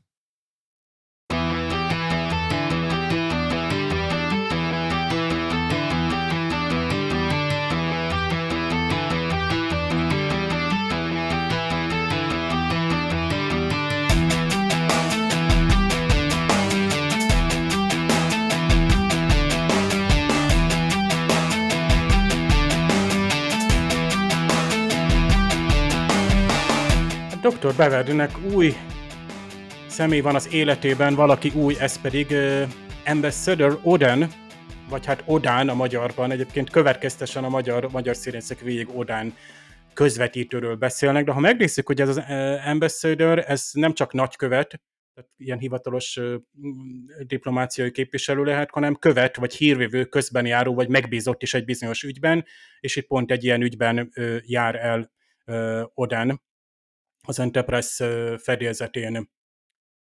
Egyébként néha Mr. Odánnak mondják, Odán közvetítőnek, tehát az Ambassador Odánt ez teljesen így kikerüli a, a, a magyar változat. Ahogy például a, a hipospré kiejtését is, bár nem is tudom, hogy a hiposprét szoktuk el magyarul mondani, tehát ilyen fecskendőt mondunk esetleg helyette, vagy későbbi sorosztokban, de itt ugye elhangzik a hypo, hypospray, amikor is hát például a Turbolifben, hát a Crusher Doki, tehát a nagykövet Odánnak a fájfájárására akar, hát kerítek egy kis gyógyszert, mondja Beverly a magyarban. Itt egyébként ugye Bring You a Hyperspray lenne, később meg orvosságról beszél ugyanúgy a Hyperspray helyett. Valami miatt itt nem fordították, vagy nem merték, pedig egy, egy, egy Star Trek sorozatban már nyugodtan, tehát szerintem volt is már, vagy kellett volna lennie már egy jó terminusnak erre. És hát Odán csak viccesen mondja, viszont annál pontatlanabbul a magyarban, hogy hát majd itt egyszer csak beront és megkér, hogy vitassuk meg a mágneses energiamező bolygó felszíre gyakorolt hatását. Tulajdonképpen ő itt az eredetiben azt mondja, lefordítva, hogy a magnetoszferikus vagy mágneses energia lecsapolásának, hát ilyen periférikus vagy járlékos hatásait fogja majd Éta megbeszélni, mert tulajdonképpen pont erről van szó az epizódban, és most itt egy kicsit technikai részre mennék át, hogy milyen jó már az eredeti is valószínűleg, de arra nem emlékszem, itt a remastered változtat láttam, ahol is például az Enterprise, mint hajó modellként jelenik meg, ez gyönyörűen ö, kísérhető, hogy nagyon jó felbontású az új ö, TNG, a felújított, és ami modell volt, az modell is maradt, viszont ami valamilyen vizuális ábrázolás volt, például egy grafika, az akár CGI-jal helyettesítették, például bizonyos Elkársz képernyőket. Itt például lehet látni, hogy mi történik, amit a briefingen is elmondanak, és amire itt az Odán is utal viccesen, hogy itt van egy bolygó, és körülötte különböző pályákon, orbitokon van két hold, az alfa és a béta.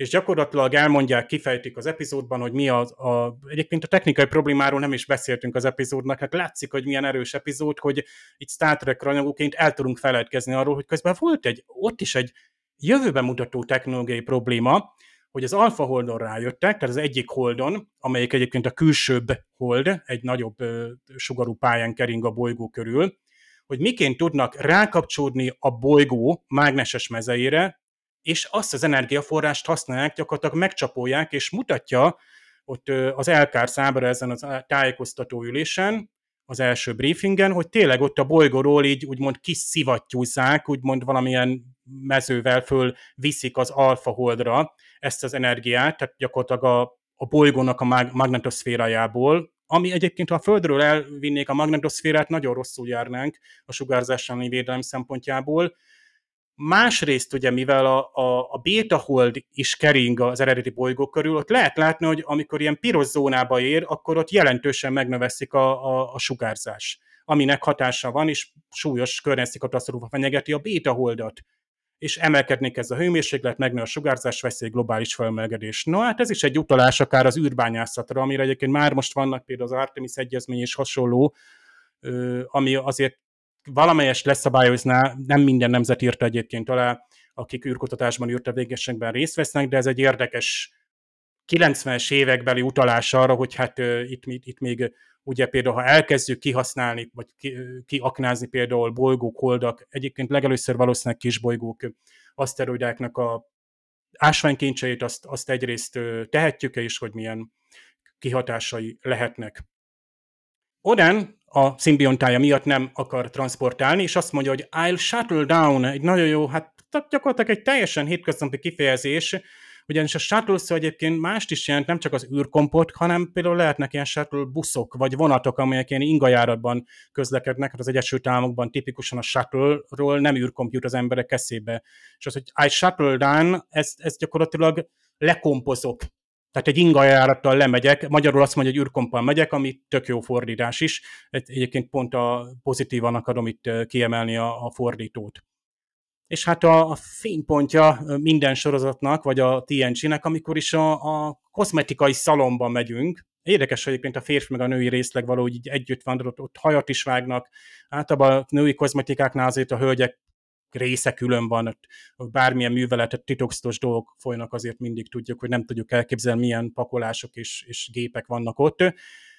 Hát itt is egy, egy úgynevezett Calogonite Astringent, amit fölpakolnak Beverly-re, Hát ez a, hát próbáltam ezt a Calognite-ot, nem tudom, hogy Zsuzsi tudsz segíteni, hogy ez a, egyébként Kolgonit lenne ez, amit Troy úgy állt ki, hogy Calognite, tehát nem Colgonite, hanem Calogonite, tehát lehet, hogy még a, a színészek is próbáltak ott, ott rögtönözni. Ez nincs ilyen. Tehát a Memory Alpha is csak azt írja, hogy ez a, a stringent, az meg ilyen, ilyen pakolás, tehát ilyen ami, ami feszesít vagy összeszűkít, tehát tipikusan az a, tehát lehet ránctalanító pakolásnak nevezni, a magyar fordítás itt azt mondom, hogy jó, tehát annyira ez nem technológiai szóról van szó annál inkább elcsúszik, és egy típus hibába esik a fordító, amikor ugye Crusher azt mondja, hogy hát ugye amikor Troy mondja, hogy szerelmes vagy, egyébként tök érdekes, hogy a tekeszültnek akar magyar karakterek. Én lefogadom, régen láttam már németül, hogy tipikusan a németben még ekkor is tegeződne a két hölgy, vagy Data és Jordi is végig tegeződnek, a Peris és a Kém a német, bocsánat, magázódnak a német szinkronban, a német változatban. Na de itt tegeződnek, és ugye Beverly, te szerelmes vagy, és Beverly erre kifakadt, hogy néha azt kívánom, bárcsak ne lennél telepata. De hát nem is telepata, ugye Crusher, és ráadásul emphatic, ugye erről van itt szó, ö, a, az empátia az pedig a megérző képesség, hiszen Troy félig betazoid, nem telepata, nem gondolatolvasó. Egyébként mondhatni, hogy szerencsére legtöbb helyzetben, bárcsak ne lennél empata. Bár szerintem az, hogy Beverly szerelmes, ez szerintem még akár Picard is észrevette, vagy Data. Tehát itt azért néha Troy is úgy, úgy veszi észre, hogy már a néző is észrevette. Az, hogy mit vesz észre Troy, nagyon jók az angol igék, mert a Troyhoz mindig hozzákapcsoltak, hozzákapcsolnak olyan dolgokat, amik Troyhoz, hogy mondjam, Troyra jellemzőek. Tehát ő azt mondja, magyarul csak azt mondja, hogy hmm, valami furcsát érzek Odánban, és ezt a sense szóval fordítják, ami ez tényleg az a ösztönösen felfog, érzékel, tipikusan mi empátia útján ö, érzékel, ö, míg a, a Beverly azt mondja, hogy I haven't felt this way for a long time, már nagyon régen nem éreztem így, ez tipikusan az emocionális, tehát a, a, a, a érzelmekről van szó. Tehát ez a, a sense meg a feeling, ez két különböző dolog, ugye a, a Troy másképpen érez valamit, amikor ő érez empataként valamit. LaForge bejelenti a hangárban, hogy majd Riker parancsnok személyesen szeretné elkísérni önt. Egyébként benne is van az angolban, hogy has asked to pilot you himself, tehát hogy ő maga szeretné, de hát nem is elkísérni. Ez egy picit lehetett volna, mert ugyanis ez, ami művel a Riker, tehát ő pilóta, és ez van egy ilyen, hogy drive somebody to, nem tudom, school, tehát valakit autóval elvisz valahova. Az ugyanaz a szó a németben is, hogy fáren autót vezet, vagy autóval elvisz valakit. Amikor valaki pilot, tehát ezt az igét használjuk, akkor gyakorlatilag kormányoz, vezet, irányít járművet, vagy pedig valakit azzal a járművel elvisz, átvisz, elvezet. Tehát nyilván itt a, a komp, átkompozza, Riker fogja majd lekompozni, vagy nem tudom, a, a nagykövetet. Viszont a kompasz ö, ö, bajba kerül, ugye Pikált ki is adja a parancsot, hogy vonósugarakat kiengedni, hát nem tudom, ez a engedjük ki a cicát, mert nem tudom, ki kell mennie, tehát ez, ez engage, ugye ezt nagyon ismerjük Pikártól, és ezt mindig nehéz lefordítani, de az engage az valamit aktív, ha még gépről van szó, akkor aktivál, elindít, stb. Ugye működésbe hoz, indítsák, élesítsék a vonósugarat, vagy, vagy aktiválják a vonósugarat. Ez a kiengedni, ez teljesen ilyen, tehát mintha a vonósugár működését nem érteni a, a, a fordító. És hát itt van amit ugye régi hajózási kifejezésekből úgy szeretünk, hogy az űrhajókhoz is ott van, hogy ugye amikor Riker azt mondja, hogy we lost uh, port thrusters, a thruster az, az a, azok a hajtóművek, mondjuk így, hogy manapság ezek a manőverező fúvókák például a rakéta hajtóműveknél, tehát amelyek ugye ilyen helyzetet szabályoznak, vagy reakcióvezérlők, tehát ilyen, ilyen kis tolóerővel történő gyorsítás, vagy akár fékezés arra is lehet használni. És ezen belül is a port, mert a port, ez a szó, az több ezer jelentés mellett, vagy több tucat jelentés mellett a hajó bal fele, mellett irányban, tehát a hajó bal oldala, vagy a repülő bal szárnya. És ezt használják még az űrhajóknál is, ami a vitorlásoktól átvette ezeket a, ezeket a részeket. Tehát ez a port thrusters, ugye a, a tehát találat érte a baloldali hajtóművet, vagy elvesztettük ugye Vilaszt a baloldali hajtóműveket. Magyarban azt mondják, hogy talán itt érte az utasteret. Ez megint egy kicsit pongyol, mint a múltkor, amikor a, a főnök elment és a tekercseket ellenőrizte, pedig ugye a puffereket kellett volna, vagy az volt az eredetiben. Tehát ez kicsit pongyol, mert egyébként is a Star Trekben így benne van, hogy meglőnek egy hajót, és akkor a konzolokon ugye kipattanak a szikrák, pedig a konzolok azok ilyen kis feszültségű relé, tehát távvezérő állomások. Ott nincs elvileg nincs plazma, nincs, ami kigyulladjon, vagy egy hídon nincs minek égnie, mert az ott, nem tudom, az kis feszültségű vezérlő panelek, semmi nincs ott a gépház elkatrészei közül. Na mindegy, tehát itt a magyar változat pongyola volt, és azt sugalta, hogy az utasteret is találat érte ugye ebben a ö, találat, vagy ö, lövésben. Um, és ö, a végső mondata a Crushernek, ami tényleg nagyon szép összefoglalója az epizódnak, azt mondja Crusher többek között, hogy I can't keep up. És magyarban azt mondja, hogy nem tudom folytatni. Azért nem jó, mert ugye itt az mély érzelmeiről beszél, ezt jó lett volna egy pontosan utánézni, hogy keep up, ezt egyébként nem, nem nehéz. Valakivel együtt tud menni, lépést tartani. Tehát nem tudok lépést tartani, mert annyira erőteljesek ezek a változások, amiken kell keresztül mész. Tehát nem azt mondja, hogy nem tudom folytatni. Jó, ezt is végig erről is van szó, de itt inkább azt mondja, hogy mert itt általánosabban beszél ehhez a, erről a dologról, hogy, hogy nem vagyunk hozzászokva az ilyen változásokról, és ez egy emberi hiba ahogy így magyarban van fordítva, egyébként nem rossz a többi fordítás, hogy nem tud bizonytalanabban élni, és egy nap lesz képességünk, hogy szeressünk, a, kép, a képességünk arra, hogy szeressünk, már nem lesz ennyire ö, korlátozott, a viszont már tök jó visszaadta. Akár az epizódnak a egész ö, filozófiáját is.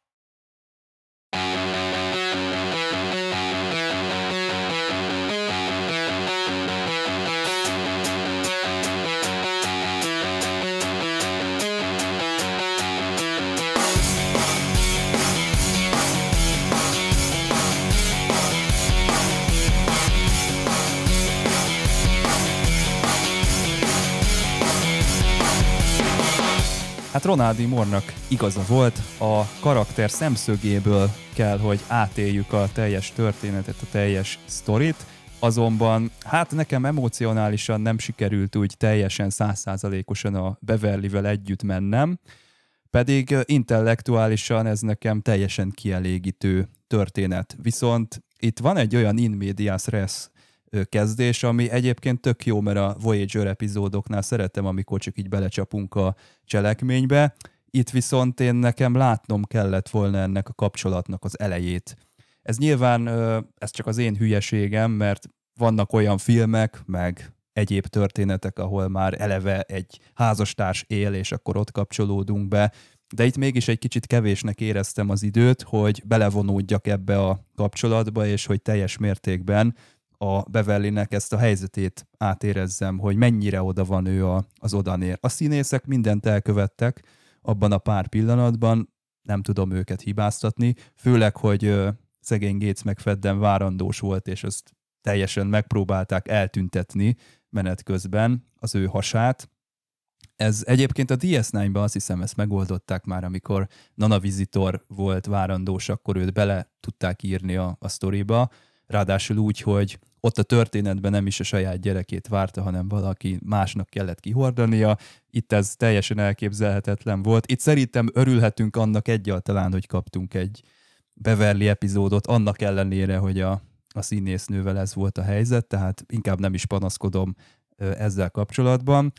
Itt úgy állt elő az a kontraszt, hogy a múlt heti epizódban kicsit ezt a, ezt a szerelmes szálat én, én jobban magamévá tudtam tenni, pedig azért ott is lóugrásba haladtak a dolgok néha, és akartam is mondani múlt héten, hogy nagyon gyorsan jutunk el odáig, hogy ezek ketten ott összejönnek, de aztán végül mégsem mondtam, mert mégis működött a dolog. Tehát a két színésznek a kémiája az, az teljesen kifogástalan volt, itt szerintem hálátlanabb volt ez az egész alapszituáció a, a színészekkel szemben, és én nekem nem volt olyan belépési pont, ahol így érzelmileg rá tudtam volna csatlakozni a, a történetre. Ez nem azt jelenti, hogy rossz volt, mert például tényleg szépek azok a jelenetek, amiket Zsuzsi is mondott ott a csillagbárban, például a Diana és a, a Beverly között, de valahogy ha Beverly epizódot kell mondani, akkor nekem itt a sokszor említett Remember Me, az sokkal jobban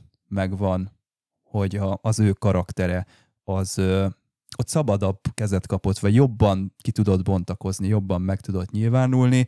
Ezt ugye Gates McFadden is mondta most, hogy hát kár, hogy akkor volt várandós, amikor pont ezt az epizódot írták neki, mert ö, nem tudom, lehet, hogy többet is bele tudott volna adni, vagy máshogyan is elő tudta volna vezetni a, az ő szerepét ebben a történetben.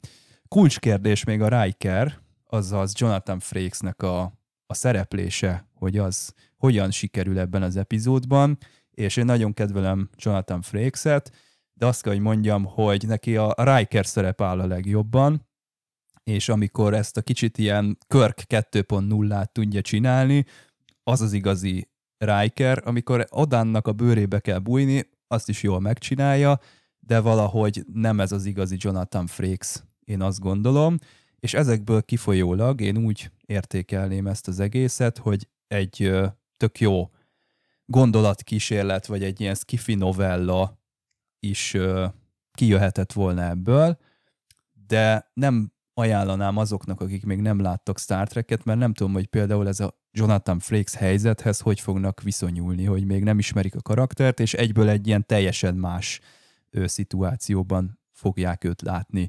Érdekes ez a trill dolog. A, én a DS9-ban egyébként máshogy neveztem volna el az ottani kukacos embereket, mert az sokfajta ellentmondást feloldott volna, hogy, hogy most itt gondolkodunk, hogy de hát ott nem is így van, itt meg úgy van, akkor senkinek eszébe nem jutna. Elég nagy az univerzum ahhoz, hogy két ilyen egyesült faj is létezhessen egymás mellett. Nyilván mindenki akkor azt mondaná, hogy de hát már itt is volt egy ilyen, és akkor miért nem azt folytatták? Tehát azt sem, a redditezőket nem tudjuk kielégíteni teljes mértékben. Viszont azt mondanám, hogy mindazok ellenére, hogy nem ajánlom, meg hogy érzelmileg nem volt százszázalékos nekem ez, a, ez az utazás, ez még így is a negyedik évadnak a, a jobb fajta epizódjai közé tartozik, ami elgondolkodtató, már csak ez az alapgondolat, amit itt Marvin Rush mond, hogy mitől függ az, hogy tudunk-e szeretni, és hogy ezek a külsőségek mennyire számítanak. Dave, vagy Zsuzsi? Nem tudom. Ki kezdi? Dave most uh, kvázi ilyen visszatérő vendégként te vagy itt, úgyhogy neked odaadom a, a szót. Hát rögtön azzal kezdeném, hogy ez felértékelődött ez az epizód bennem, és nagyon örültem, hogy, hogy tehát hozzám közelebb került Beverly, karaktere, ez tök jó, tök jó ez az újranézés, mert ennyi idő után, ugye itt, itt mondtuk az elején, hogy hát a Voyager is már milyen régen volt, ami tényleg nehezebb elképzelni, mert ez valahogy egy újabb sorozatnak tűnik a TNG-hez képest, és, és tök jó, hogy, hogy, hogy merték ezt a témát akkor ezt előadni, és, és van egy, egy egy, egy nyomvonal az epizódnak, egy, egy következtessége a, a, az írásnak, és van egy drámája. Tehát nem egy, nem egy Tuvix szintű dráma nyilván az, ami a, a végén van, de, de milyen együtt tudunk érezni, mivel gyakorlatilag ismert karakterekkel történik, hiszen Riker is benne van, és jó, hogy ő van benne, tehát nincs túl használva Riker. Tehát valahogy úgy figyeltek arra, hogy, hogy tehát azért, mert első tiszt, meg, meg, meg úgy, úgy színészként azért, tehát igen, lehet, hogy nem is hoztak ki belőle sok szélsőséget, de, de, de akkor pont ez a, a stabil, mozgatható és ilyen, ilyen szituációkra kapható, tehát idézőjelben karakter belőle, akit, akit érdekes ilyen szituációba beletenni, de kellőképpen semleges is, mert ha Pikár tesszük bele ugyanebbe, hogy hú, lépjünk egy még nagyobbat, és akkor Beverly és Pikár között, és akkor tényleg látjuk, hogy képernyőn elcsattan a csók, de ne szaladjunk előre, mert lesz olyan rész, ahol Beverly és Picard lelki intimitásba kerül, ami megint csak egy nagyon jó science fiction gondolat, és a romantikus, meg lelki szempontból is egy hatalmas. Az valamikor hetedik évados, vagy nagyon, nagyon későn van, de, de borzasztó érdekes az is. Tehát a kettők szempontjából ott, ott gyakorlatilag lelki mesztelenség, hogy úgy mondjam, amit ők majd átélnek. És már itt Crasher Dock a negyedik évadban, jó, nem kérdés, hogy, hogy tehát nem szoktam megkérdőjelezni, hogy jó, milyen jó írói munka van a TNG stábjában, és uh, ugye ezt így említettem, hogy nekem ezek a romantika és a science fiction nagyon jól összevág, hogy össze kapcsolódik, tehát, tehát ezeket, ezek a filmek nagyon, nagyon ki tudják tölteni nekem a science fiction érdeklődést is, de ugyanakkor néha egy puszta technológiai jellegű sci az, az unalmas tud lenni. Akár, tehát most főleg ha mai látványokra gondolunk, és akkor 30 percen keresztül nem tudom, zúzzák egymást van hely annak is persze, de most itt két film úgy, úgy teljesen így elém jött, de meg kellett néznem, hogy miről is volt szó, mert egyszer-egyszer láttam őket. Az egyik film az a The Host, magyarul a Burok. Ebben a, hát a Saoirse Ronan ír, vagy angol színésznő a, a főszereplő, hát a földre békés idegenek érkeznek, és mindenkinek elfoglalják a testét, tehát hoztoknak használnak minket, de tök békésem, tehát úgymond ők is élni akarnak, meg hát kvázi mi is élünk, csak ugye el vannak, foly- el, alszunk. Viszont ez a bizonyos fiatal lány nem, nem, nem alszik el, tehát valami hiba, vagy nem tudom mi lép föl, és akkor úgy elkezd beszélgetni a, az, az őt megszálló lélekkel, tehát ugye egy ilyen kommunikáció létre, és akkor itt is van egy ilyen szerelmi vonal is. Egy elég érdekes alaptörténet, nem is tudom melyik írónőnek a regénye, tehát egy ilyen Young Adult adaptáció, és az a gáz, hogy a filmet egyszerűen a végén egy bizonyos ponton megszakítják, és nincs folytása. Tehát olyan, mint a, egy pár, jó pár még ilyen filmet lehetne sorolni. Nem olyan, mint a Dűne, hogy már dolgozunk rajta és forgatjuk. Tehát itt egyszerűen nincs folytatása legalábbis a mozinézők számára, miközben Vége jó lett, az mint a Twin. Peaks-nek, hogy egy klasszikust idézzünk. A másik film, ami viszont úgymond le van zárva, csak nem emlékszem a lezárására, tehát egyszer láttam, annak meg az a cím, hogy Everyday, nap-nap után magyarul. Itt is egy fiatal lány a főszereplő, de nem is ő a főszereplő, hanem tulajdonképpen itt is egy lélek. Tehát valakinek a belső énje, vagy entitása, vagy mi volt a, tehát van valaki, aki minden nap más testben ébred. És akkor lehet, hogy ez egy, egy, egy nagyjából az életkor ez a 10-20, nem tudom, körülbelül, de, de, de fiú is lehet, lány is, és mindenféle bőrszín, stb. típusú ember előfordul, viszont egyetlen egy lányba szerelmes, és mindig megkeresi őt, és gyakorlatilag úgymond tehát próbálják ezt a kapcsolatot így tovább vinni, vagy fenntartani. Tehát ebbe is van egy ilyen, tehát most mit mondjak, ilyen misztikus sci vagy de inkább a lelki oldala érdekes nyilván ennek a filmnek, mert nem technológiai jellegű. Annyi az érdekesség, hogy itt, itt a filmben az egyik ilyen test, akibe beleköltözik ez a lélek, az, az pont a Great alakító Ian Alexander nevű színész, aki majd később a Discovery-ben lesz a, a Grey, tehát az a srác játsza, tehát egy, egyik ilyen, hát nem hoztok ezek, de ezek is hoztok, mert itt is gyakorlatilag a testébe költözik bele, csak itt arra nem emlékszem, hogy a testekkel milyen viszonya van. Tehát, tehát lehet látni, hogy ez, egy, ez is egy olyan téma, hogy másik testbe kerül valaki, és akkor még szeret, tudjuk, tudjuk-e szeretni, és szerintem az a konklúzió, hogy kell hozzá minden, tehát egy tartóságra épült, tehát az összes emberi kapcsolat, barátság, szeretet, szerelem, a munk, bármilyen munkai, tehát ilyen, ilyen bizalmi alapon kapcsolat a tartóságra épül, ismétlődésekre épül. Tehát ahogy megnézed, hogy nagyon idős házaspárok úgy gyakorlatilag már egyívásúak, tehát ugyanúgy járnak, mozognak, vagy az arcuk már hasonló lesz, ilyen 50 éve, de nem tudom, házas emberek, akiket így borzasztóan irigyelünk, és, és na, ott, ott már ugye tehát ott fokoztosan ugye öregszik a test, és változik nyilvánvalóan, tehát bizonyos szokások is, de van egy olyan állandóság, ami viszi tovább ugye a, kapcsolatot fenntartja. Tehát itt, itt tehát amit a Beverly összefoglal a végén, hogy most még nem vagyunk ott, és ez nagyon érdekes fricska, ugye azért még itt Rodemberi, hát valamennyest még jelen van, ugye még itt ebben az évadban, de, de nem tudom, tehát arra például nem tudom, hogy a háttér van-e arról, hogy a Rodemberi ez mit szólt, hogy mennyire advanced human ez, hogy ezt a Beverly, mert ezt kimondja. Tehát nem csak a beverly megnézzük, és most mi nem tudom, 20-30 évvel később már annyira ilyen science fiction-t láttunk, hogy ilyen cyber szextől kezdve bármit láttunk a képernyőn, hogy ugyan már hát a 21. században hogy, hogy nem képes egy ember, tehát gyakorlatilag még mindig, mindig ott vagyunk, ugye, hogy a múltkori románcnál ugyanez van, hogy, hogy egyszerűen be, egymásba szerettek.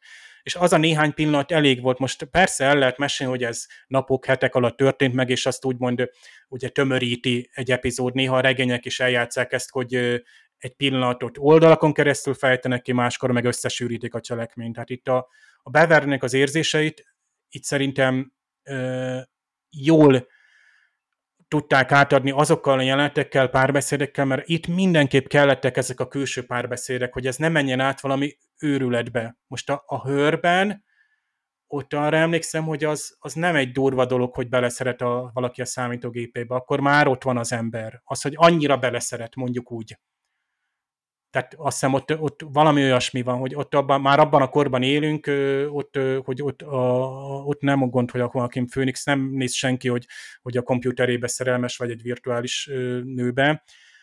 Most itt viszont ezek a párbeszédek, amiket ugye ilyen megerősítések, vagy távolságtartások, most akár a Pikárnak a megerősítése, ami nekem nagyon tetszett, a, a Diana és Beverly párbeszédeiben mind-mind, tehát gyakorlatilag Diana úgymond a jó próbálja a, a felé, hogy vágjon bele ebbe a kalandba, tehát ugye úgymond, hogy, hogy találkozzon, amikor már a Riker testében van az odán, és, és tehát jó, hogy ki vannak mondva ezek a pillanatok, tehát nincsenek fölösleges párbeszédek, a, akár a szerelmi jelenetek, azok sincsenek úgy túlhúzva, tehát nincs, nincs, nem érzem azt, hogy kínos lenne ez az epizód ilyen szempontból, hogy itt, itt, itt, itt, itt a Diánával mi történik, hanem tehát gyöngéden ábrázolja azt, azt, a, azt a zűrzavart is, amit érzelmileg átél, és ezt szerintem ebben is szoktak öregedni sorozatok, hiszen szoktak mondani, hogy ó, hát a 90-es évek, most már is tényleg már a 90-es évek, már arra is szoktuk mondani, míg én azt szoktam mondani, hogy ha egy, egy szappanoperát jól megírnak, akkor azokat a pillanatokat is szívesen látod, hogy ott kimondanak szereplők dolgokat.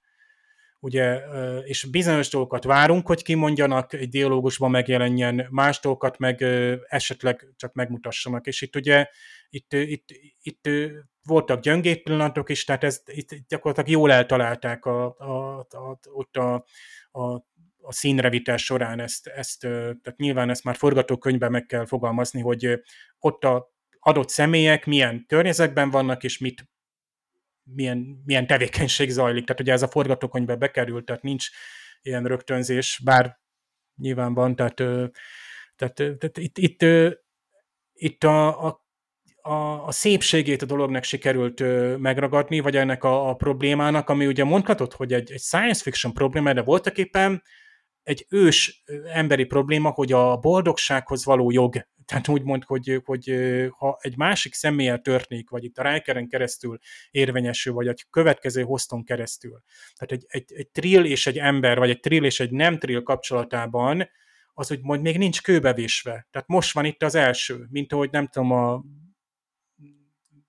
Tom Paris és a Bernard Torres volt az első, bár egyébként nem biztos, de azért Worf is, tehát végig is egy félig Klingon nőbe volt szerelmes, de, de ahogy Peris is érdekes, hogy Belana is csak félig Klingon, de ott is azok a vonalatok ott vannak, tehát ott egészen ugye a Belana gyerekkorától kezdve, hogy ő fél Klingonként, Klingonként miket élt meg, és hogy ez a gyerekére, születenő gyerekre vállalása hogyan hat ki. Ugye ilyeneket elővesz a, a Star Trek, ugye szimplán abból kiindulva, hogy, hogy van egy karakter, aki egy adott fajba tartozik, és azt annyira körüljárjuk, most láss, mondhatnám a kardaszajokat, vagy a bédzsariakat, hogy, hogy mennyire ö, körbejártuk, és ott, ott ö, nagyon keményen lehet a, a fajnak az egész, ö, tehát úgymond ezt a világépítést ö, művelni. Itt meg azért tartom szerencsésnek, hogy egy ismert karaktert, aki egyébként tipikusan szerintem azért egy elhanyagolt karakter volt, mert azért valljuk be, hogy na, mégiscsak tehát akárhogy is, tehát igen, vannak Diánás, meg vannak beverly részek, de ugye, ugye tehát a férfi karakterek vannak zömmel, valahogy a TNG-t néző korosztályra próbálták, ugye, hogy egy technológiai jelleg is nagyon sokszor ott van, de itt megmerték azt tenni, hogy emellett egy romantikus van, egy női főhőssel, tipikusan onnan kiindulva egy, egy dilemmával ö, ö, ö, elmesélni.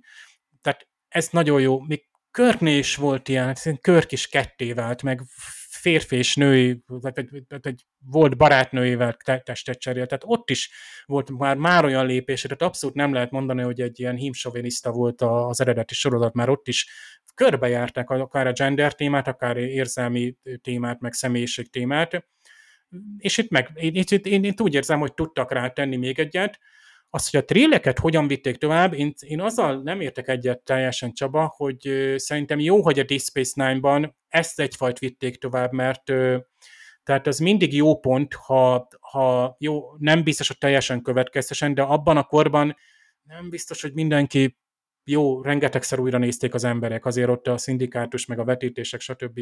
De hogy annyira jól utána lehet nézni, hogy fölülök az internetre, és a Memory Alpha most én megnéztem, például a trilleknek van-e nemük, mert Beverly tényleg azt mondja az Odenre, már a szimbiótára, hogy lefagyasztotta ugye hi, és úgy hivatkozik rá, hogy majd ő jó lesz, nem tudom mennyi ideig még. Tehát ezt nem tudtam például utána járni, és nem is, mert jobb, hogy a Memory Alpha nincs forrás a Star Trekben, hogy a trilleknek, akkor van-e nemük magának a kis kukacnak és a Memory Alpha se írja. Most lehet, hogy ott a Memory Beta-t kéne megnézni, esetleg van olyan regény, majd lehet, hogy Laci kisegítesz, hogy ilyen szinten tudunk-e a trillekről, mert ugye a regényeknek akár lehetne ez úgymond egy területe, hogy egy regény egy jó trill karakterrel, vagy egy, egy, egy DAX, volt DAXos, tehát egy DAX regényt írni, vagy biztos, hogy van ilyen, tehát amiben esetleg egy ilyen kérdés fölmerül.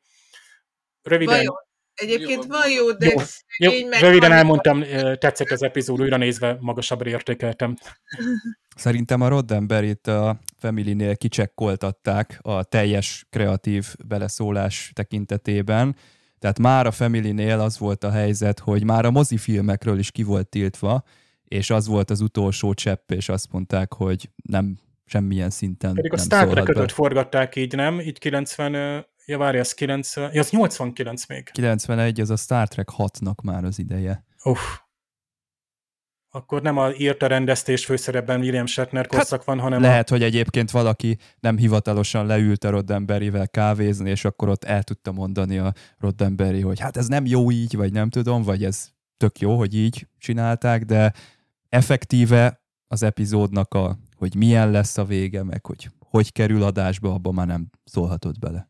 Tehát nem írhatott átpíró forgatókönyvet mondván, hogy hát a Beverly nem mondhat ilyet. Ez, Itt, itt ő már csak konzultáns volt, kikérték a véleményét dolgokról, de nem feltétlenül fogadták meg. És beteg is volt És már. beteg is vár itt ilyen volt ilyenkor. Itt már egy-egy gyengébb volt. Úgyhogy valóban, valóban ott a family volt egy ilyen nagy összeveszés, amikor ő még próbált beleszólni, de, de aztán, hát vagy azt hiszem Rick Berman beszélt vele, vagy Michael Piller is ott volt, és aztán mondták a többi írónak, hogy írjátok Jó, csak menjetek úgy, nyugodtan. Csináljuk majd, mi elintézzük a dolgot, és utána már nem volt Roddenberrynek nagy szerepe ebben. Úgyhogy én jövök. Igen. Én szeretem ezt az epizódot. Mondjuk ez már abból is adódik, hogy ez egy Beverly Crusher epizód, amiből nincsen túl sok, és azért értékelni kell, ha végre van.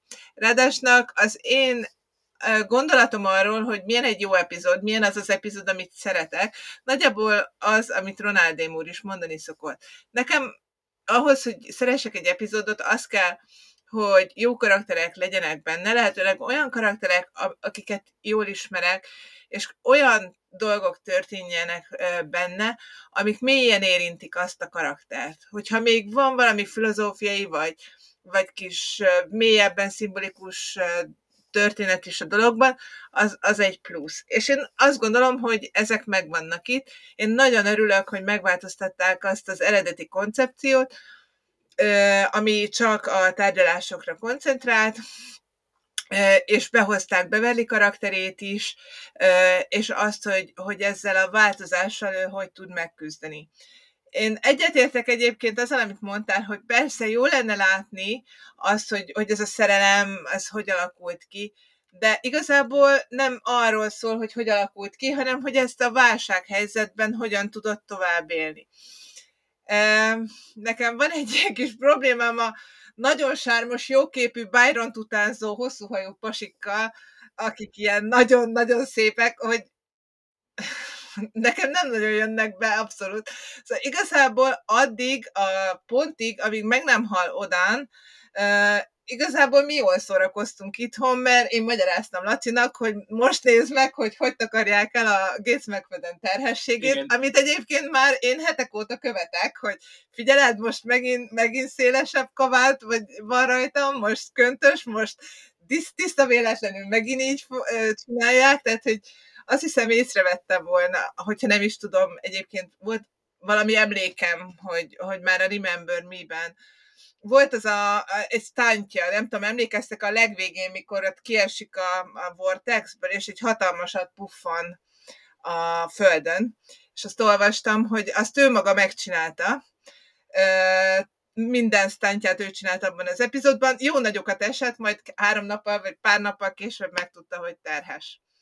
Úgyhogy még, még szerencsé, hogy pár nappal később, és hogy nem lett semmi a dologból, mármint, hogy, tehát, hogy megvolt a terhesség, és aztán a, azt hiszem a szezon végén, ugye Redemption után valamikor megszületett a, a fia. Úgyhogy ott jól elszórakoztunk, nem az, ne, tehát az, az a része romantikának, amíg, amíg így minden ideális volt, az annyira nem kötött le. Akkor lett számomra izgalmas, amikor ez így hirtelen megváltozott. És hirtelen szembesülni kellett azzal, hogy mi ez a szerelem, és hogy most, most kibe is volt szerelmes, a testbe, vagy a, vagy a, a személyiségbe, hogy a személyiség ez a kis bigyó, és hogy hogy is lehet ez, hát eddig, eddig utoljára szimbiótát, aki, vagy pa- parazitát, aki át akarta venni az uralmat egy ember fölött, és hoztá tenni, a Conspiracy című epizódban látjuk, és mindenki, ah, úristen, hát minket aztán nem, és akkor itt egy faj, aki meg örömmel vállalja, hogy itt szívesen kapcsolódik ehhez a lényhez, és egy több lesz ezáltal. Maga a Trier koncepció, ami itt jön be, ez, ez egy nagyon érdekes dolog. Nagyon örülök, hogy tovább vitték a Deep Systemben, még akkor is, hogyha egy csomó mindent megváltoztatták. Én személy szerint egyébként támogatom őket abban, hogy a Famke Jensennek azok a kis pöttyei, ami aztán a trillek pöttyei lettek, tényleg sokkal jobban néznek ki, lehet, hogy sokáig tart felfesteni őket, de egyébként dekoratívabbak, meg tényleg azok lettek az ikonikus trill ismertetőjegyek. Nagyon tetszett, ahogy a Deep Systemben gazdagították ezt a fajt, még akkor is, ha néha ellentmondtak itt a dolgoknak, például mondjuk az, az nem zavart, hogy itt most az odán nem szeret transportálni, mert a McCoy sem szeret, aztán a többiek meg mégis, tehát ez lehet egy egyedi dolog.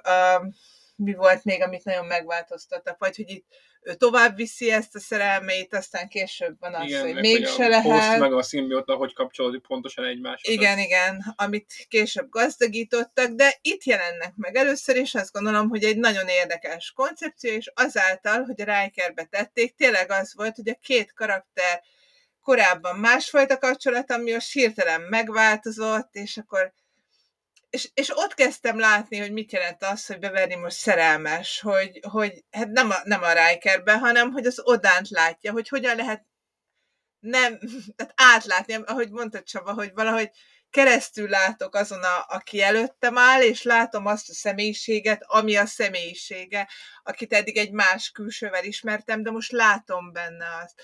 És tényleg ez volt a legjobb rész, plusz szerintem a Diana meg a Beverly jelenete, bár a Bechtel teszten nem ment volna át az epizód, az biztos, de a 90-es években szerintem egyik epizód sem ment át a Bechtel teszten, manapság már azért jóval inkább.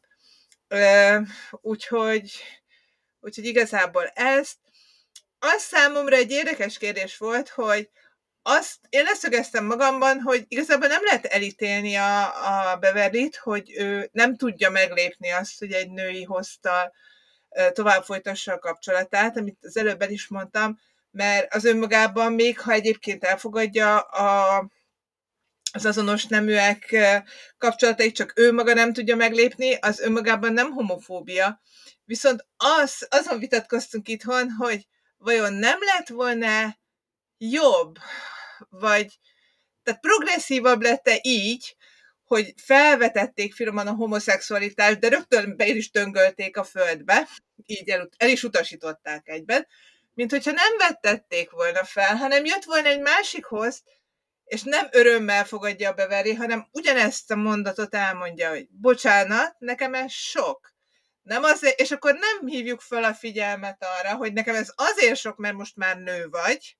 Látod? Én a homoszexualitást próbálom ellökni, hanem, hanem tényleg azt, a, amit, amit ti láttatok benne, úgy, úgy látszik nekem ez jobban feltűnő volt, vagy, vagy engem jobban zavart, hogy, hogy akkor tényleg az lett volna, hogy, hogyha ezt fér, férfiban hozzák elő, akkor tényleg az lett volna a lényeg, hogy nekem sok, most már harmadszorra változol meg, mi lesz holnap, mi lesz holnap után, én ezt nem, én ezzel nem tudok lépést tartani ezen, ezen gondolkoztam, mert értem progresszív akart lenni, de minthogyha ennek a progresszív akarok lenni témának pont rosszat tett volna az, hogy ezt az utat választotta.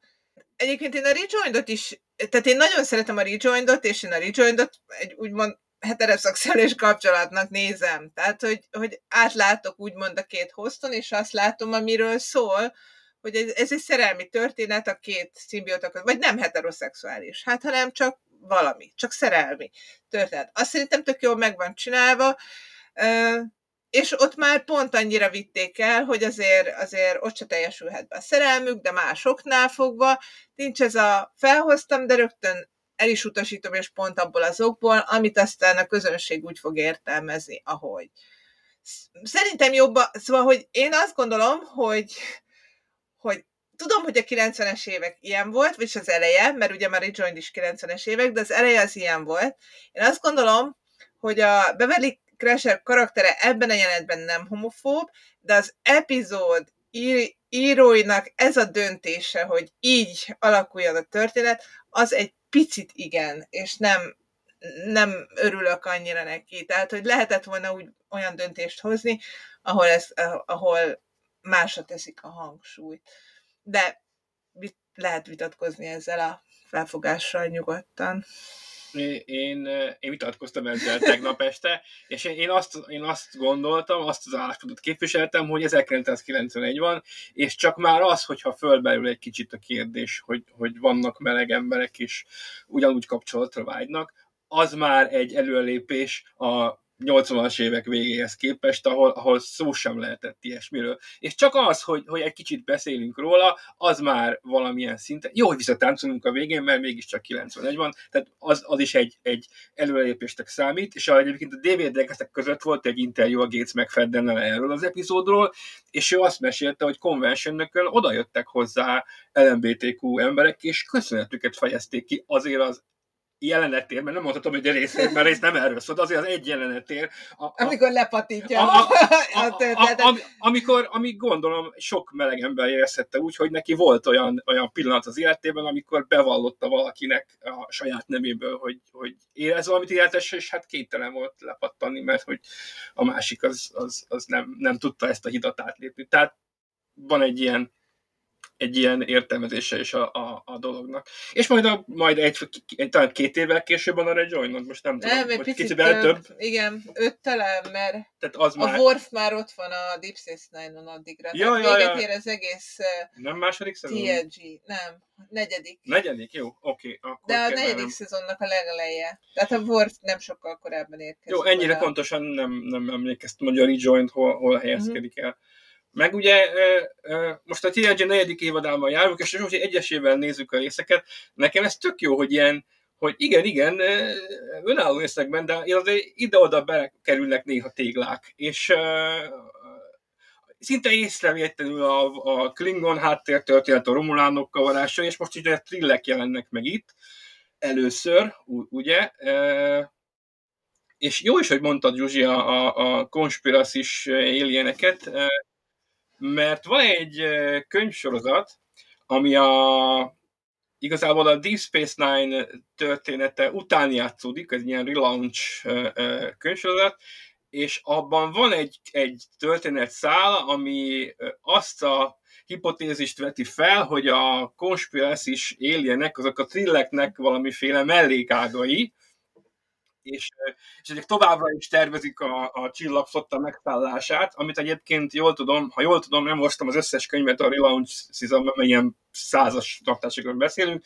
az egy félbe maradt történet szállt, tehát voltak éppen nem nagyon ö, ö, tudunk meg pontos részleteket ennek a, ennek a hogy a mikéntjéről, és ha már könyvekről beszélünk... Lezárták a magát a Relaunch a nyolcadik szezon Deep Space Nine-t. Igen, de vannak ott Csak történet szálak, meg közben beindították a TNG relaunchot, meg a Voyager relaunchot, össze-vissza keverednek időnként, meg mit tudom, tehát ez egy ilyen, egyébként nem régiben most zárták le az egész relaunch, de ezt most majd egy másik alkalommal. Könyvekről szólva van egy marha jó Dex könyv, aminek az a címe, hogy The Lives of Dex, és ez egy novella gyűjtemény, minden egyes novellát más szerző írt, hogy mutassák a külön hangot, mert ugyanis minden egyes novellát, novella egy másik hostról szól Dax történetéből. És ez egyik ilyen, másik egy iszonyatosan izgalmas az egész, nagyon-nagyon jó hangulata van, már csak az ilyen hangulatváltások miatt is. Mi maradt még bennem, meg amit mindenképpen akartam mondani,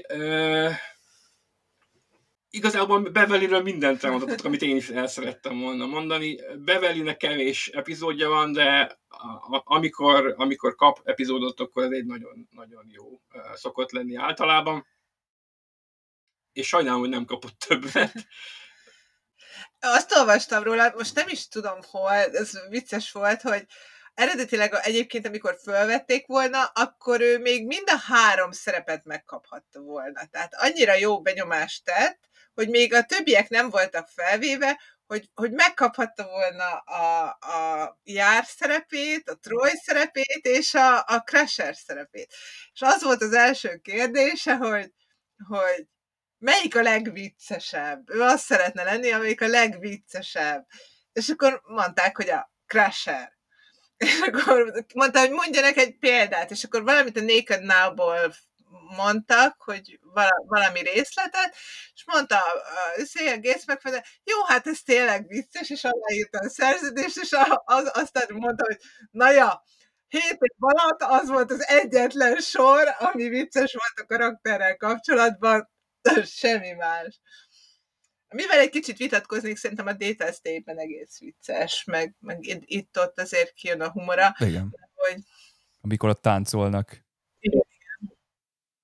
Én egyébként egy olyan mini sorozatot látnék szívesen, ami a Cisco-nak a fiatal kora, és a Körzon. Hogyha nincs még ilyen, az valami fantasztikus előzmény lenne. Nekem ez a vágyam.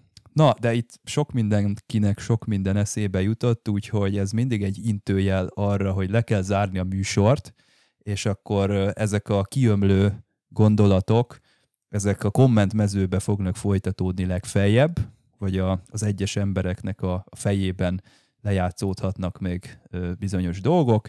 Mi viszont most itt elbúcsúzunk, mert szerintem bőven túlléptük a, a kettő órás álomhatárt.